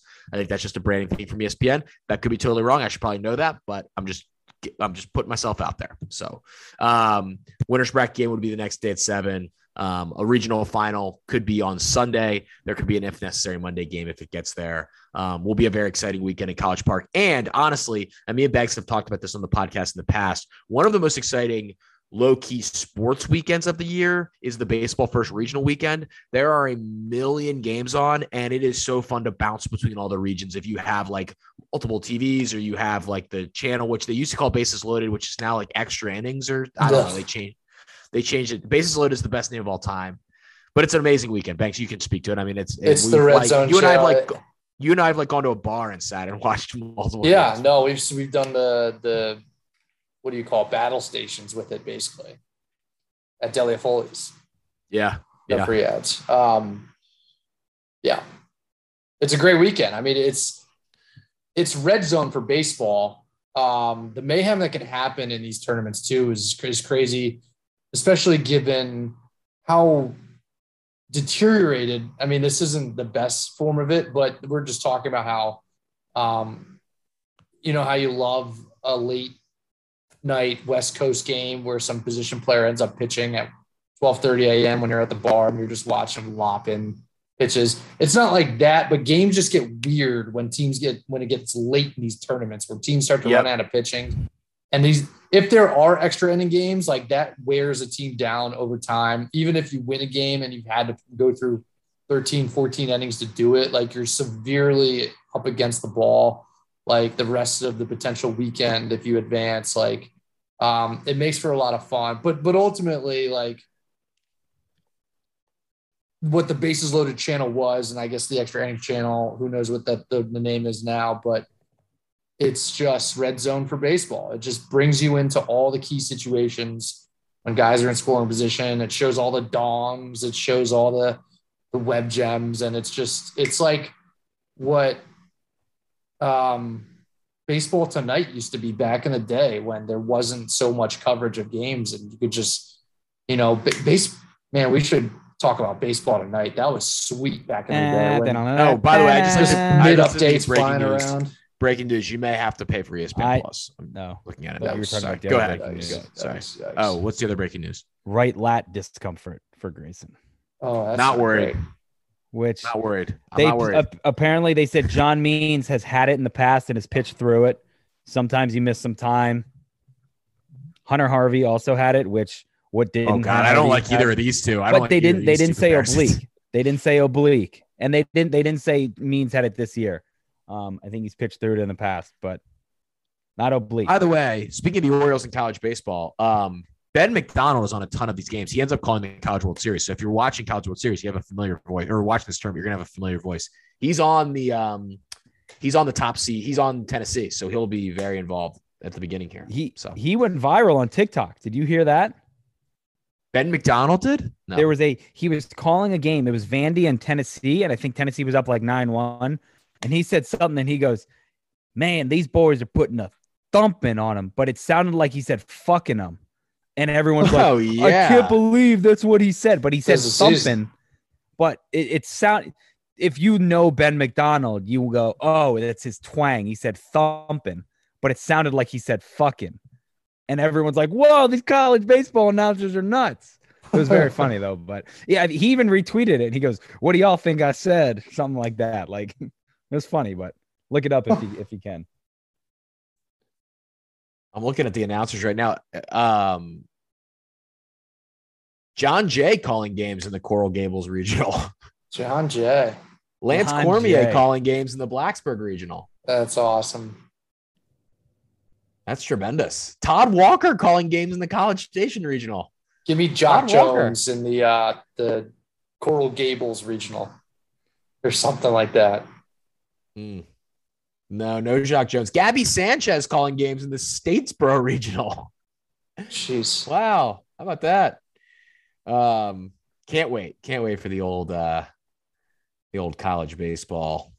Um, by the way, I would argue one of the hardest national titles to win college baseball. You got to yeah. win a regional against three of the best teams in the country in a regional. Then you got to either play at home or on the road against and win a three game series against one of the best teams in the country. And then you got to win like an eight game freaking marathon in the College World Series. We got to like get through a double elimination bracket and then play a three game series. It's a freaking, I mean, it's a freaking grind. Um, I know it's not single elimination, so that takes away some of like the randomness of it, but not very random when you have to beat teams like four times. All right, let's get to our starting five draft presented by Fed Thrill. Um, I don't really need to say anything else. It's freaking put your sunglasses on. It's this so hot. Yeah, it's just it's, so unbelievably The last hot. couple days have been unbelievably hot. I do think we have to bring this up. Your tweet about summer was absolutely horrible. you right, rarely see Banks get dragged on the first time. I mean, I had to dragged, come for you. I had to come off, for you. Talk about what the tweet was. Open with that. What did I say? The tweet let me let me pull it up so i don't i don't get it wrong. Let me let me do that's that. fair. Now let's let's take a yep. second here. Uh, yep, make sure you wear wearing yep. your sunglasses fed thrill from the code exit 52 uh, the sunglasses were out there on the boat this past weekend. They did a tremendous job. They kept the eyeballs nice and protected. Skin maybe not so much. Uh, we don't have a sunscreen sponsor. Uh, maybe we should but we could um, use one. uh, yeah uh, especially with the way that taylor Taylor not being able to make it to Memorial Day weekend was probably a detriment to my skin. So thank you for the melanoma. Taylor Smythe. Uh, yeah, I'm a very big reapply guy. I would have had you on schedule there. Yep. Yep. I would I would have had and I would have had the bucket hat with me. That's I'm true. fully on my bucket hat. I'm gonna be wearing a bucket hat a lot going for. I'm taking it. I'm taking it to the beach for the rest of the summer. Mrs. Banks okay. had a bucket hat on the boat. I saw fit. I saw Mrs. Banks is smart, smart, putting the bucket hat on. Okay. Our social intern tweeted 100 days until Ravens football, baby. Good tweet by our social intern. to which Barstool one. Banks. Yeah. Yeah. Incorrect one. Whatever. Uh, oh, RDT. I don't yeah, care about RDT, RDT, RDT, you're getting a little defensive about that. It's all semantic. you're getting a little defensive about that. It's almost like, you had something to do, almost like you had something to do with it. Banks at Barstool Banks tweets MDW in the rear view, and it's hotter than a devil's beehole. Jeez. I'm done with summer. Give me football and fall, baby. A lot of babies going around. Trevor Colvin at Be More Trevor tweets at you. This is a blasphemous tweet. Real beta type talk, man. I refuse to be- I refuse to believe you mean this. All caps. It's not even officially summer. At me, at you, RDT, at me. I'd be more than happy to replace him on the pod. Sheesh. Mm. Okay. Well, to which I to which I chimed in. It's a bad tweet. We've got so many great summer things ahead of us. Be better at Barstool Banks. All right. Liked by liked by Barstool RDT and the X52 podcast. So not an RDT and uh, his intern alias. Both should like probably it. be replaced on the podcast. Both liked it. And then you said, I stand by it. MDW is half of summer. And then Jonathan Evans, I actually didn't see this, said summer in Maryland is the absolute worst, especially on the shore. It's hotter and more human than Satan's nutsack. A lot of devil talk here, which I, am not a huge fan of. But uh, the guy who picks Jesus and every other. yeah, yeah. I mean, sheesh. So, what do you have to say to you for yourself? Uh, well, first off, let's put a little context in here as to when the conversation happened. It was Tuesday morning after Memorial Day weekend. I mean, morale is extremely low coming off of that weekend when you're on a bender for a handful of days. You got sunburnt pretty bad because your buddy didn't come down and make you reapply. Um, I was in Omaha. You're basically hungover. You got home, you got back at 11 p.m. the night before. You had to wake up and go back to work. Um, and of course, it's 95 degrees in Baltimore by 11 a.m. So let, I apologize if I was not in the best state of mind at that particular moment. Uh, with that said, um, Memorial Day weekend is sweet. All right. It, I yeah, I agree. It's it's pretty close to half of summer. It's it's what you wait for. It's what you get fired up for. It usually delivers. I will say last year it did not deliver, but this year it absolutely did. Sorry to say it, Taylor. Um, yeah, but no, I I but, I, uh, I saw it. Yeah. So, I mean, the next two days ahead of that were hot as hell. So maybe I was a little down on my luck and I said something a little rash and, and not exactly what what might be factual, but I still stand by. I mean, sometimes you just gotta say things how you feel them, and in that moment, that's what I was feeling. Um, and I just, by the way, like, sorry for loving football and wanting football. Fall is sweet too. Were you in an office or in traffic sending that? I think I was driving on my way to the office. Yeah, I mean that that'll do it too. You know. Yeah, no, it's, yeah, it's that's the, yeah, one of the worst yeah. mornings of the year. Yeah, it's a tough state of mind. And, and, can I can I say this? That's a good explanation. Can I come with where my head was? Sure. Someone that didn't get to experience Memorial Day weekend and just wants to have good summer weekends. I think we were both just in bad mental states. I think that's actually this is actually very explainable for both of our sides. I was down bad. And I really just was, was upset. That, I mean, not that I didn't enjoy all the things I did for work this weekend. It was a great time, you know, winning lacrosse and being able to contribute to some of the social media. Obviously, that's what I do, and going to Omaha, you know, see the baseball boys. But you know, you know, it's MDW. It's a great weekend. So I think, can we shake on this? Can we come yeah, to an I mean, agreement on this? I, I, it's it's there's a degree of agree to disagree on this, but we can understand where we're coming from. I think that's a fair so, place to be because yeah, I, I do think there is, a, I do honestly think there is a lot of some. I mean, July 4th weekend. July 4th is sweet. And then after that, it's like, I mean, people, people get excited for Labor Day weekend, but it's also like, that's like a depressing weekend to some degree because it's the end of summer. Yeah. So,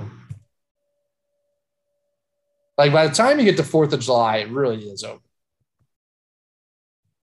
I used to always yeah. say Fourth of July is basically over, summer's over, because yeah. then you're like you're already mentally doing a countdown. Or like, all right, in three weeks it's August, and then August basically I mean school starts, and then you're fucked. Yeah. So I'm with you there. I think that's a good place. To, I think that's a good place to leave it. Good sure. place to leave it. All right. Starting five draft presented by Fed Thrill. This this Joc Pederson Tommy Pham thing is wild. I mean, it legitimately is wild. like Tommy Pham seems like a lunatic, just a straight up lunatic, and that seems to be the word coming out of baseball, right? RDT, like that's kind of the. He he's the same guy who got stabbed in a parking lot of a strip club in the height of the pandemic. Like, don't leave your house. He's at a strip club. I forgot about stabbed. that. I also forgot about that. COVID, then, to, COVID was so long that that just felt like it was that just got washed if, away. He got stabbed so bad. They said if he wasn't an athlete and didn't have all that muscle, he would have died. Like if he was a normal person at a strip club, he would have died. Then during a game when he's hitting like a buck fifty, his own fans are talking shit to him, and he pulls up his jersey to show them his scar, and is like shit talking his own fans. So yeah, I mean the guy's a certified lunatic. I don't know. Again, I can't get enough of this story. I'm itching for every update. Like Jeff Wilson tweeting out today that like he was like Joc's my guy because he stood up for me and all that stuff. I love I love every inch of this story. I, I'm I'm fascinated by it. It's a saga. With that in mind, we put together this draft idea, which I would say, I would say is one of the more random ones we've ever done athletes you wouldn't want in your fantasy league is the draft tonight. I have the first pick. Banks has the second pick. RDT has the third pick. I have zero clue where this is going to go. But with the number one overall pick and the athletes you wouldn't want to take in your fantasy league draft, I think I have a clear 1 1, and I'm taking OJ Simpson. That's a don't great pick. Get, don't want to get murdered. want him just for his videos. No, no, no, no. Well, not trying to get killed. Stacked every year. Not trying to get killed by OJ. Plus, the juice seems the juice also has all that stuff with like the memorabilia. He just seems like I mean, yeah. here's the uh, st- st- obvious statement today. He seems like kind of a bad guy. you think? yeah. I I think his, this doesn't seem like this doesn't seem like you got a guy you want at your draft. His nice guy Twitter video persona is honestly the most threatening thing he does. It just feels like a, a heavily veiled threat. Like I'm just a nice guy, but you know, you know, you know what I'm capable of. He's a psycho. It's a great. Again, it's it's a easy one one. My my favorite part is how every year he'll be like, he goes over his team and he's like, I got Derrick Henry, Christian McCaffrey, Patrick Mahomes, um, uh, um, who, who's um, Cooper Kupp, uh, who's the guy who's the fucking receiver, uh, Davante Adams, Tyreek Hill, and it's like, who are you? Who are you drafting against? How are you getting all mm. these guys? And it's like, because he probably has a gun out at the draft. Yeah, that's and what I'm like, saying. That's why you, you don't want this. Why you don't want this guy in the league? I dare you to take Davante Adams right now. It's like, oh no, I'll go. Give me. Don't even think about taking Cooper Kupp. That's a good pick. It's a good pick. OJ OJ Simpson. Banks. It's a good pick, Taylor, but this was my 1 1. This is my guy Ooh. that I wanted. I am so excited to have him. Take Gilbert Arenas. Oh, good pick. yeah. Good pick. Yeah, Those are two good picks off the board. Yeah. He's on my this, board. This, yeah. Was he on your board? Yeah. Yeah. Um, oh, Gil, zero. Are you kidding me? The, the, the card uh, playing and the, oh my God, the Javaris Crittenton story. I won't, not to give away a pick. I know it's taking Javaris Crittenton. I was just, yeah. I mean, it's kind of goes one and the same here. Yeah. It's kind of the same pick. So, yeah, no, Gilbert Arenas, uh, absolute psycho. He would be a blast in their league 98% of the time, but that 2% is just not worth it, man. Good point. It's a good pick. It's a straight up. I mean, Gil, Agent Zero, Hibachi he's definitely taking the league out to a great dinner for for the draft. Like like he's taking you out in DC and you guys are like having a good time. Gil Zero. Yeah. Gil Zero, by the way, great shoes. Not sure if anybody had oh, those. I had I the did. crazy eights. I love those things. So yeah, good. They were Kobe's, but he wore them too. I love yeah. those. He then has his own Gil Zeros, which I like, but the crazy eights were good as well. We might have to do a shoe draft. So heavy though. Ooh, we should do a shoe draft. Put that. Yeah, how have file. we not done that? Well, that would have know. to be. That's shocking. We'll have to do pictures with it. Yeah, like yeah. Online. Yeah. Yeah. Um. Okay, my let's pencil. We might have to pencil it in for next week. Uh, yeah, we can uh, do that. I could. Yeah. I could do that. Um, I am gonna go. And I know we said athlete. I guess he falls in an athlete, sports media personality. I'm going your guy, Stephen A. Smith. He would be. Awful. Oh, awful. I hate what he a would horrible be pick. He would be. Oh, in the first round too. He'd yep. be amazing. Yep. He's that bad. The, the fucking video with him and and Mad Dog today, like screaming at each other over the top no. five, whatever fucking franchise. No, made me. Uh, I I hate him. I don't know how you guys think you entertaining like, Stephen A. So entertaining. Stephen A. has you in his pocket. Yes, he does. I love. Yes, he does. He no. Stephen A. owns you. He no, absolutely. I know what he's doing, and I don't. I don't give him anything. No, you know what he's doing. Shows. You're giving. You're by the way, no, right you're giving him everything. No. You're giving him everything. No. RET. yes, you are. He would oh take like God. 15 minutes explaining every pick with some like long word that he doesn't even fucking know, and he would just and, be awful. Oh, awful. come on! Oh, every every every Monday night at 11:30 p.m. when he gets that that seven yard reception in garbage time to win his oh. Ah. week, he'd send a video to the group chat. Yeah, he'd do oh it. Yeah, he'd be, great content. No, no, he'd be fucking awful. I think I like would take him in 14. my. P- I think I would take him in my want to be in my fantasy league draft. I think that that's I how would. against this pick I, I am. Absolutely he would. would. be on my board for that draft. He's not close to my board for this. I wouldn't. I would not want to be. Oh, I hate that pick. I'm very interested to see who we go next. Ray Lewis.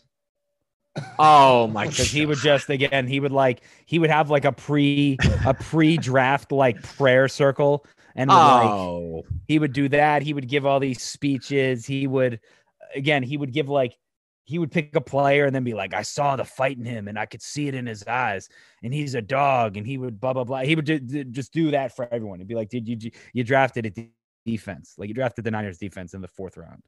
I think he would talk a lot. he wouldn't know what he was saying.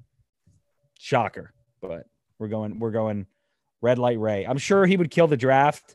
I'd give him a real stabbing chance to, mm. you know, possibly win it all. It's just you know. lazy. That's. I mean, you know. Thanks. The bloody good pick. I'd show up in I mean, suit. It would be. It would be great. I had a pick in mind, but I think I'm going off off script here. I'm taking Barstool RDT. Good pick. I don't want that guy in my fantasy league. Everything he's saying right because I'd win. Garbage. I won last year. This is a good pick. Right. I'm taking RDT. Yeah, I've been. We had to also an athlete. We also had to hear about how one.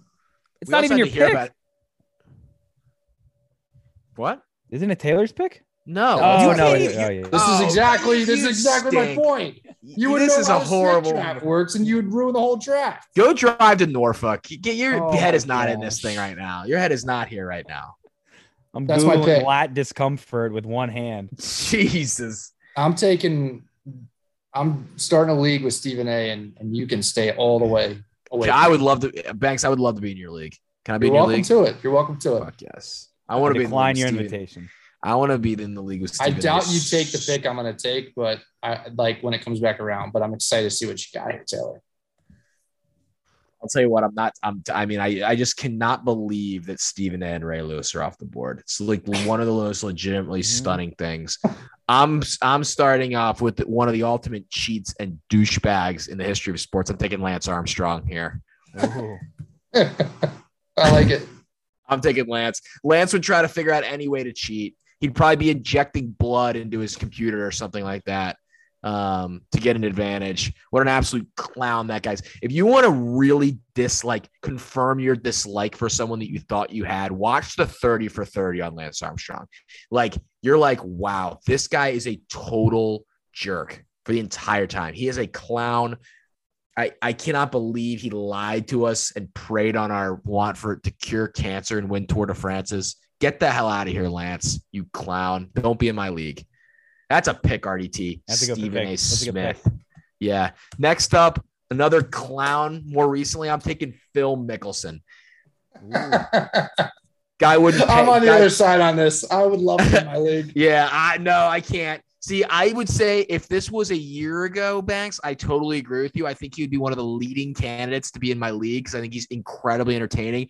Guy wouldn't pay the debts. Guy would not pay the league fees. Guy would not play, and then he would try to go to a rival league. He would try to move to a rival league away from my league and totally embarrass me. So Phil, I won't even want to be a part of that from Phil. I don't want to be a part say, of that. His downside Watching will be him- more so that he will have he'll be in eight different leagues and he'll talk about how he's got this player in this game, but also like, oh man, but I've got the quarterback in this other league, and like I can't have that. He's going against himself in every game yeah. and every matchup. Yeah. Yeah. I, I just can't do it. I, I like I at one point I would have taken him. I think the other side. I can't take him here. Thanks. You you you're swinging the pendulum in the problematic uh, direction. You know, Phil's not like super problematic, but he's kind yeah, of canceled at the moment. Uh, I'm going to yeah. take somebody very problematic here. Uh, canceled before canceled was in vogue, I would say. I'm going to take John Rocker. John. Oh, Rocker, he's on my list. He's on my list. He? Yep. Whoa. Oh, yep. What would his fantasy name be? I took a, I took a risk not taking him because I wanted to take him in the. In the yeah, I don't think he gets back to you. That was a good pick. Yeah. I don't know if he gets back to you. Yeah, John Rocker, just a tremendous douchebag. Like, there's just I can't imagine how furious he would get at some of the things in your league and then he would be so obnoxious every time something good happens. I just would not. He'd be terrible. He'd be terrible. That's a good one. Good pick. That's a Love that pick. pick. Um, I could probably get this guy later, but I really want him. Vontae Davis would be the guy that just quits in the middle of the season every year, and like people forget he quit in the middle of that game. You know, mm. remember? Mm. Call back. I can't, I can't, man. Yeah, I can't hate on the Davis family. Burn no, I don't hate on them. I mean, he also has an all-time moment in that Hard Knocks when they traded him, and he goes, "Can I, can I call my grandma? I, can I call my grandma?" They're like, "Yeah, sure. Go ahead. You're you're not our problem anymore." Um, I don't everyone know much has to say that, Vontae Davis. Huh? I don't know much to say. Everyone, but everyone has that guy in a league where it's like weeks four, and it's like, oh, all right, now you're already starting someone on a buy, and you're like, hey man, like got to pay attention. He's like, yeah, I don't care anymore. It's like, all right, fun, cool. Thanks for the free win. You want them, but again, it gets annoying because they're like, it's always the like I can't commit to it. It's like, dude, you all you got to do is press a button every Sunday morning. Like, just change it. Um, so Ivante Davis, and then I will go, um, the entire Ravens front office because they were just fucking knock the draft out of the park every year. Like in your draft, you'd be like, damn, that's yeah, they did it. And then they would like make trades and they always work out, and you're just like this motherfucker. And okay, again, your best pick yet. That's a yeah, compliment. Really yeah, that's a compliment. It really is. I thought this was trending towards maybe the worst draft of all time. No, no, no. I have, I have, this is a great draft. Hmm. Thanks. I regret to have to do this, but I'm going to have to take a former guest on the show. Ooh, I'm taking one Bryson DeChambeau. Oh, uh, you've done a total 180 on Bryson. I wouldn't say that per se. i feel like can I is. can I give you what I think your Bryson trajectory is? You made fun of him, then you kind of got to know him, then you kind of turned back into a Bryson guy, and now you've turned back the other way. Mm-hmm. There's probably some truth to that. There's That's some everyone's done with him. I mean, his yeah. trajectory. Not you're the only himself, one. You're not, the only one. Yeah. His, tra- yeah. his own trajectory has kind of gone haywire. I mean, that's who Bryson DeChambeau is. He's all over the map. But the thing he would do in a fantasy football draft is he would talk about how many mock drafts he did and tell you the average draft position of each of the kickers and be like, well, you took it way too early. Uh, you know, the numbers have proven that uh, you never want to be the first guy to take a kicker and you took the wrong kicker anyways. And, you know, he'd, he'd have all kinds of al- algorithms and shit. And he'd be like, I don't care, man. I just don't care. How many magazines would he bring to the draft? Oh God, he all of them. He he would probably he'd be the guy that pays for the fantasy like websites. Are you are are are you seeing this sponsorship activa- activation right now on the match? By the way, I'm watching him throw footballs at Charles Barkley's head. They've got the State Farm guy holding the sign. Oh, I didn't see that. I mean, this is a giant advertising. Vehicle. Yeah. Is this the but last hole? But it's for charity. They're only on charity. They're only on twelve. Yeah, they're playing twelve. Serious? Oh, they're playing twelve holes. Oh, they gotta play eighteen on these things. It's just too long, and people's attention spans just can't handle it. Yeah, they can't handle it. It's Tom Brady's anyway. about to take a shot here. I like Bryson's a good pick. He would be so annoying to have in fantasy league. There's no doubt. It's a great pick. Um, I was trying to get a sports media personality in here, so I'm going to get it in right here. Oh, Tom, this looks like it's sweeping away the wrong way. Um, ooh, I'm going to take Jay Mariotti. that's the right. That's the right pick on the sports media. It's, just like what's. I mean, I did the same thing with John Rocker. Like, let me just think of the worst guy. Yeah, I, I thought of. that was the worst guy I could think of. I had to get him down. Jerry Mariotti is one of the all-time scumbags, and just so clearly a scumbag on TV. Mm-hmm. Um, if you don't know who he is, if you're if you weren't in the around the horn era that he was on, just go look him up if you're a listener. That's that's all I can say. Just an absolute clown. Um, I'm tr- I'm trying to think who to take here with my last pick.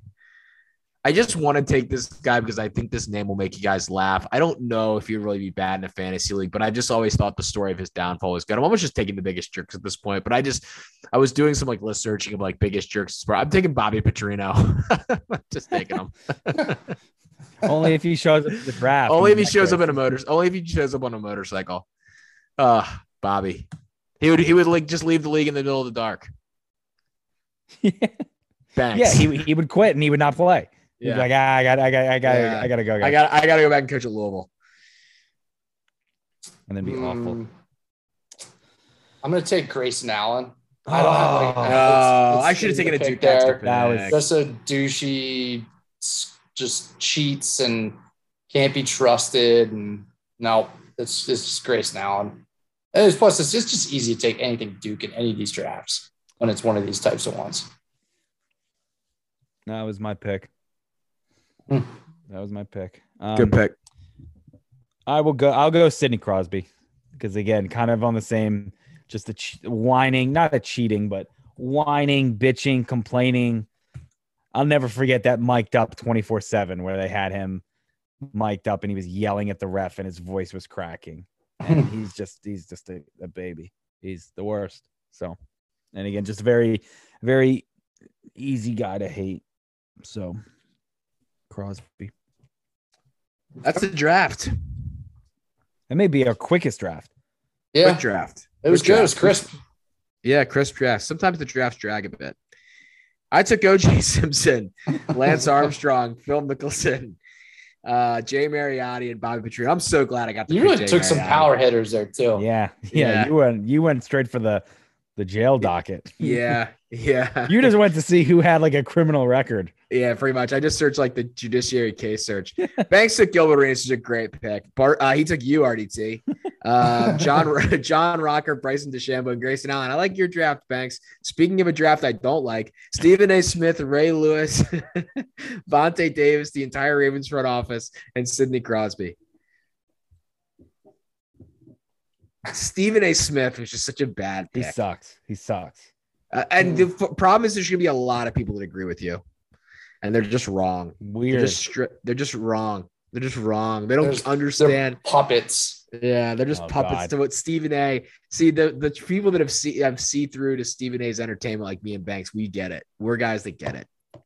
yeah, sheep. No, Listen to you're the that media pretty you, you are the No. you are the Anything the sheep. media tells you. You no no the media No, tells you to dislike you just Stephen don't A. get No, it. the That's media thing. shoves You Stephen A down get your it. fucking you throat. Don't get it. You do not get it. You straight up do not. Thank God I have another guy like Banks that's seen the light on Stephen A. We should get Stephen A on the show. Yeah, sure. Let's do it. would you have? Would you want to talk to Stephen A on this show, RDT? Would you not participate? No, I, I'd do it. I'd just be like, why are you fake? Like, Would you go after him? Would you actual legitimately go after him? I don't think I'd go after him because he'd fucking own me. You tell me No. Kwame Brown wasn't a scrub. He's a bona fide scrub. He can't play. You're smiling. So you're smiling because it's funny, RDT. That's no, I mean, that's a funny clip. That's a funny clip. But guess what? It's a pre-written argument that they discussed. Oh, that was, That was a most production That was yeah, the that was one of the most authentic ones. That was a rapid reaction on ESPN News. News, yeah, with the ESPN scroller, the orange, the burnt orange scroller going across. Kids don't know about that. No disrespect whatsoever. If you listen to the Pardon My Take uh, last week, he fucked over Tracy McGrady. So thanks a lot, Stephen A. He fucked over T Mac. I hadn't heard that one. They said he was going to be traded to Stephen A. Smith reported early that the Sixers were going to trade Larry Hughes for Tracy McGrady, and their Sixers were going to pair up Iverson and T Mac, and then the Sixers got cold feet when Stephen A. reported it. I just don't believe backed that out. story. So I believe it. I think it's. I think it's Larry. Hughes for Trace McGrady. Okay. Yeah, dude. Larry There Hughes was a time where Larry monster. Hughes was kind of a guy. He was he, he was a good player for sure. I mean, knew not, he wasn't. He obviously wasn't T Mac. I think it may have been like a contract swap, kind of too, like offload the the Magic were offloading money. So I his second year in Philly, so this would have been, this would have been like around 2000. they also said Hadn't really shown it yet. he said that um he also got a call that he was almost traded to the Bulls for Scottie Pippen his rookie year. T Mac. Yeah. He said he got he got a call. His agent got a call in the middle of the night. They said we need you to go take a a, a physical right now. He drove to like a random doctor's office in Charlotte, North Carolina. Took a physical at like 3 a.m. and they were like, by the time you wake up, you'll probably be a bull because they're going to trade you for Pippen. And he said he woke up and they were like, this the Bulls backed out. Remember So- the Bulls Kobe rumors in the mid 2000s? That was a real thing too. Yeah. Mm-hmm. A lot of what ifs. talking Larry Hughes and team. A lot of what ifs. Kind of surprised Larry Hughes didn't sneak onto an All Star team, but I guess his like best year, 22 points, four like about five assists a game. Yeah, didn't get on Didn't the make any All-Star all team. defense teams. Made one. Yeah, known as a good defender. Yeah, God, he was so much fun. Those teams Yeah. were great. yeah. That last year with the Wizards. Oh, the 0405 Wizards, 45 and 37. Gilbert Arena, Steve Blake, Kwame Brown, Juan Dixon, Jarvis Hayes, Brendan Haywood, Larry Hughes, Antawn Jamison, Jared Jeffries, Anthony Peeler, Laron Profit, RDT's guy, Yeah. Peter John, Peter John, John Ramos, Ramos. Michael Ruffin, Yeah. another one of RDT's guys, Etan Thomas and Samaki Walker. God, the mid 2000s What a Wizards were never were never really that good, but very very fun. I'll never forget seeing Etan Thomas get a dread ripped out of his hair uh, during a game, or like he got ripped out of his head. Like, remember how fun we thought the mid 2000s Wizards were? Like, their best year with the three with Caron Butler is 43 and 39. 43 like, I think I remember those seasons that I would have said they won like 55 games. Yeah. Eddie Jordan was coaching the All Star game. Yeah. Gilbert this Arenas, is the best. I love this team. Gilbert Arenas, Andray Blatche, going nuts. Andray Blatche, Caron Butler, Antonio Daniels, Brendan Haywood, Antawn Jamison, Roger Mason, Dominic McGuire, Uksuli Perovich. I can't even say that name. Uh, Darius Songaila, DeShawn Stevenson, Nick Young, Songaila. Mike Wilkes. That team went 43 and 39. Thanks. Who's the biggest Andray Blatche fan? You know.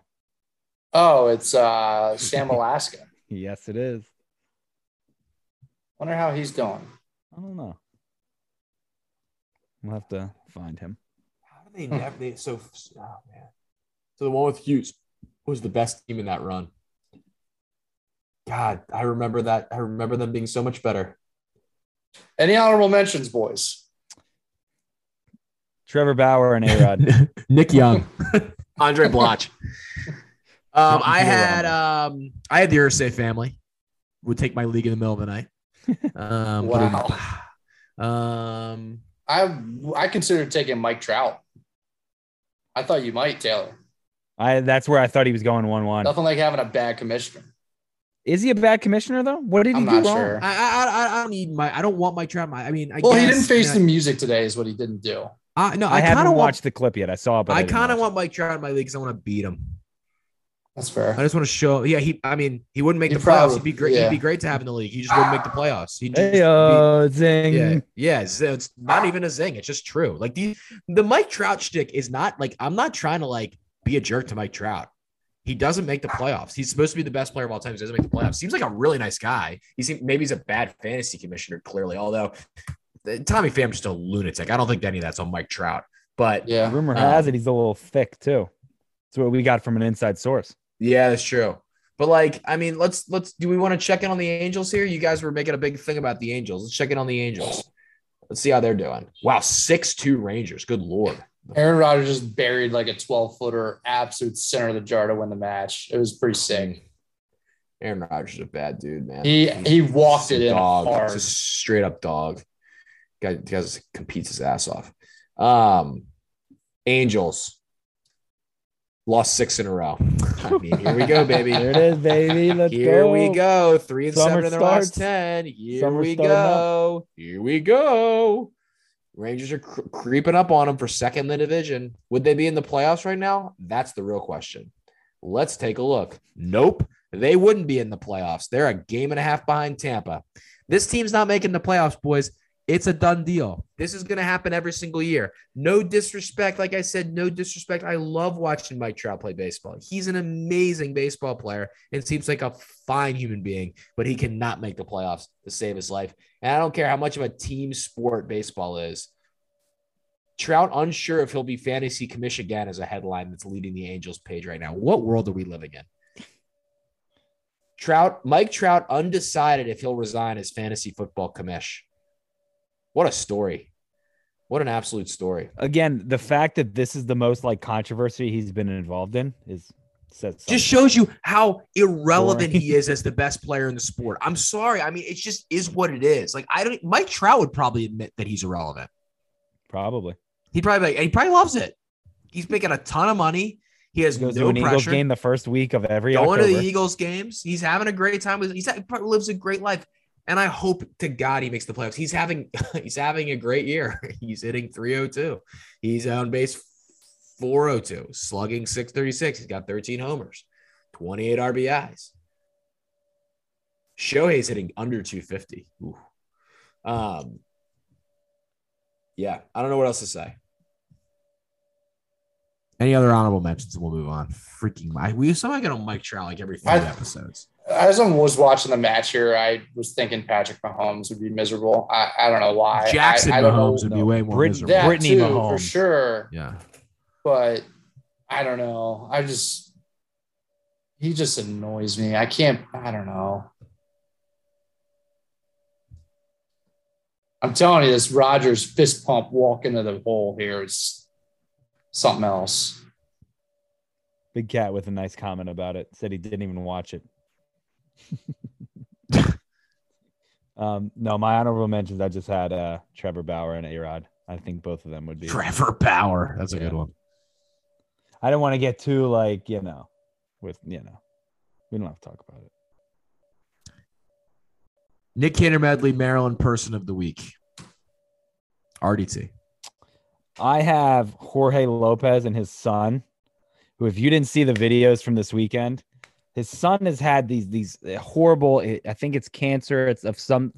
I think it was bone cancer last year. He's been in and out of the hospital for years and years, and his son finally got the okay to travel to see his dad play baseball. I don't think he'd seen him play baseball in like four or five years and they got him up to Fenway and they got him to the game where he could see Jorge Lopez have a save um, in the game. And there was a cool video on Jorge's Instagram of them, him warming up and the sun was behind him and, and, you know, cheering him on and stuff like that. And he got this, he got a f- four out save, five out save, I think. And Jorge had a great quote after the game where he said, you know, I was only nervous because I didn't want to fuck it up in front of my son. Um, and there was a great video of him coming onto the field and it was his birthday and it, it was a very heartwarming story. And again, it was like a lot of people crapped down Jorge Lopez's throat last year. And then it was like, oh, by the way, in between series, he's been like traveling to wherever he was to like take care of his son who has bone cancer and stuff like that. So it was it was a really neat story. All the Orioles have been um reposting it and you know, it seems like his son is doing better and it's it's just a neat story. So if you haven't seen it, go check it out. It's on Instagram and Twitter and all that stuff. So I thought that was a, a really cool, really cool story. Love that. It's a good one. Thanks.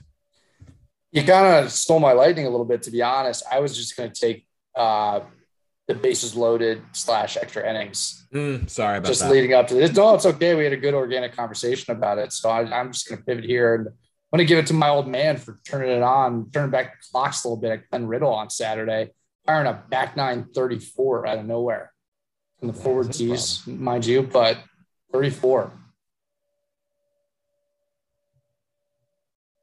At the right it's a great weekend. 62. It's a great weekend. And the ducks at the uh, the ducks, the beers at the duck were delicious after. Empty dubs, baby. Mm-hmm. Um, I'm gonna take open middle seats on a flight. Oh, it's uh, a great pick. I had two flights, uh, one to Chicago that connected, in, uh, flight that connected in Chicago.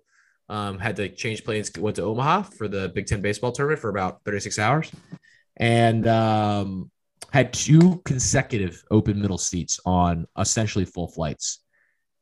I don't know if I'm just not a guy people want to sit next to, or whoever my seatmates were uh, were not, but tremendous. Just shower makes makes yeah seriously makes a flight just just that much better it, it really is um just a, a joy you and i had a flight i don't remember if it was two or i it may have been on the way home from either a bachelor party or from the waste management open where we were sitting on the window and aisle seats in the same row like praying that nobody would come come through and get that middle seat and nobody did and it I was think it was a, on the way back from waste management. It was a tremendously clutch moment for us.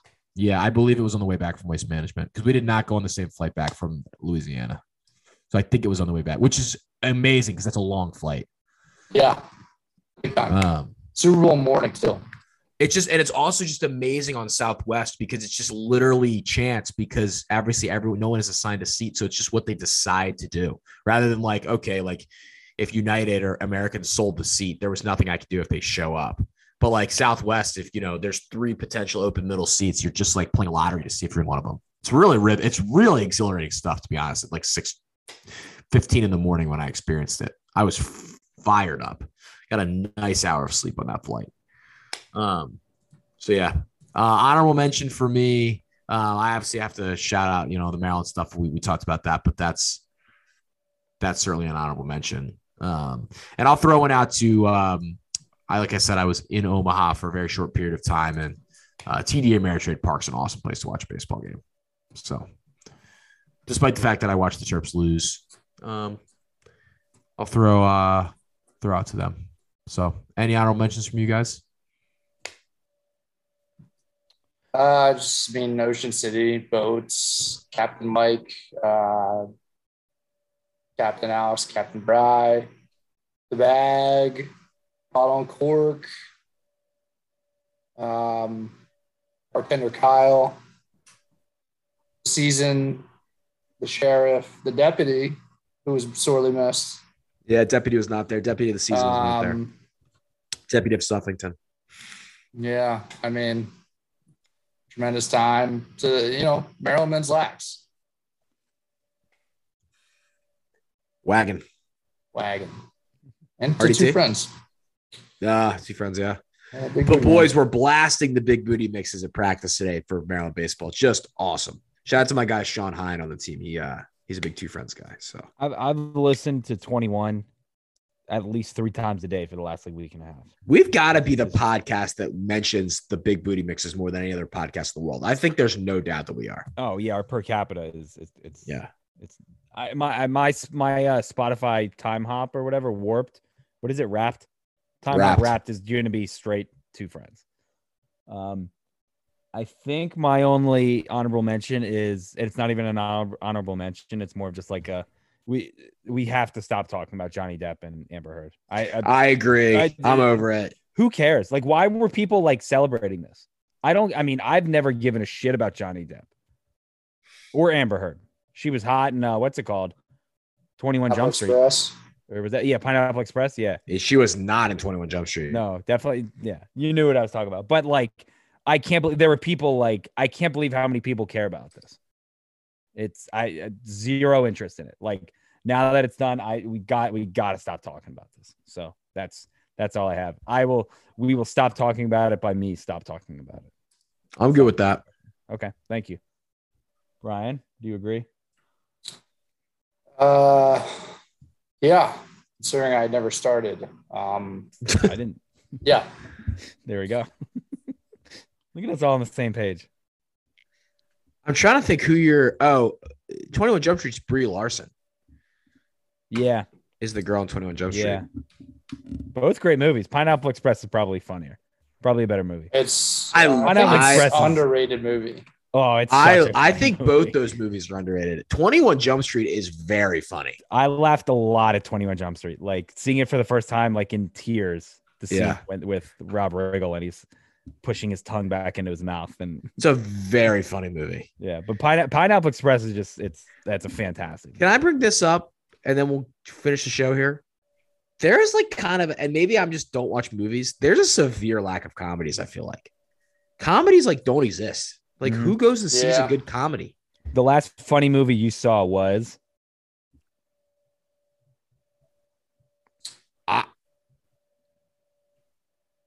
I don't in theaters. In, general? Uh, in theaters, it honestly might be. Um, oh my god, what is the name of that movie? I can't even. Um,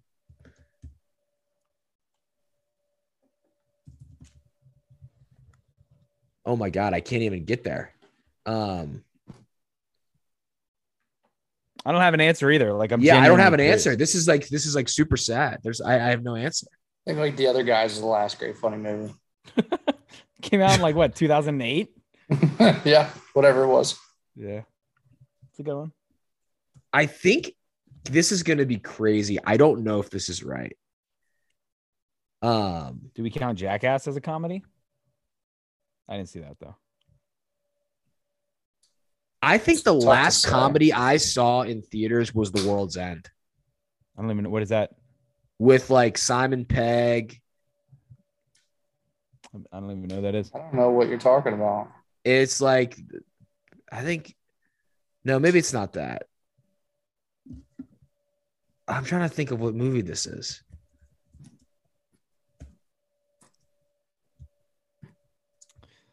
Oh, sorry. This is the end. The Seth Rogen. That, that's what I thought you were talking yeah. about. Yeah, I've never heard of yeah. World. I've yeah, seen. I've seen you to say Seth Rogen when you started trying to drop names, and Michael, this is this. Like, I've seen. I've seen both movies, but I saw this is the end. It's it's Seth Rogen, Jonah Hill, Jay Baruchel, David. It's Bryan, everyone. James Franco, everybody. Michael Cera. I think that's the last comedy I saw in theaters. That's a pretty funny movie.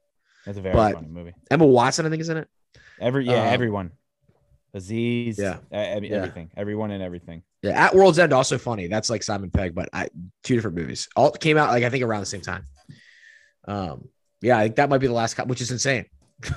that was seven years, uh, more than that, almost ten years ago. there you go. Um, that's it for the X52 podcast. Appreciate you guys uh, coming on. All the everyone coming on as always. Matt Swope, thanks for uh, for joining us on the on the show. Um, God, that was a that was I couldn't I was couldn't get away from the comedies. I was so disappointed about a lack of comedies. I couldn't even get to the outro. Let's try this again. The X52 podcast is coming to a close. Follow us on us, all of us on social media at X52 podcast on Twitter and Instagram. You can follow Eric at EDITTI22. You can follow Banks at Barstool Banks. You can follow myself at Taylor Smite 10. Once again, thanks to Mr. Matt Swope, assistant coach for Maryland baseball, jumping on. You can follow him at Matt Swope 19. Um, so make sure He's to do that and follow. Got an extra account. I think Maryland made. He hitting. does. MD mm-hmm. made hitting. Um, is his sort of hitting account. So if you're sort of into like the mechanics of hitting and and drills and stuff like that, like you really like kind of a baseball nerd, that's good for that. Yeah. Um, and, and Swoper's kind of working with guys in the offseason, MLB guys. We talked about LaMonte Wade, obviously, but he's worked with other guys as well. Um, and Marty joined us for the interview. So we'll give him a shout out at Marty McFly 34 um, to our good pal. Um, thanks to our sponsors, Third Level Midnight as your X52 merch. Get your sunglasses at Fed Thrill and Jimmy Seafood. Um, it's happy hour season this summer. Go to Jimmy's, grab some uh, some drinks before you have a good night or or, have, a good end of the day. We will see you next time on the Exit 52 podcast presented by Jimmy's Seafood.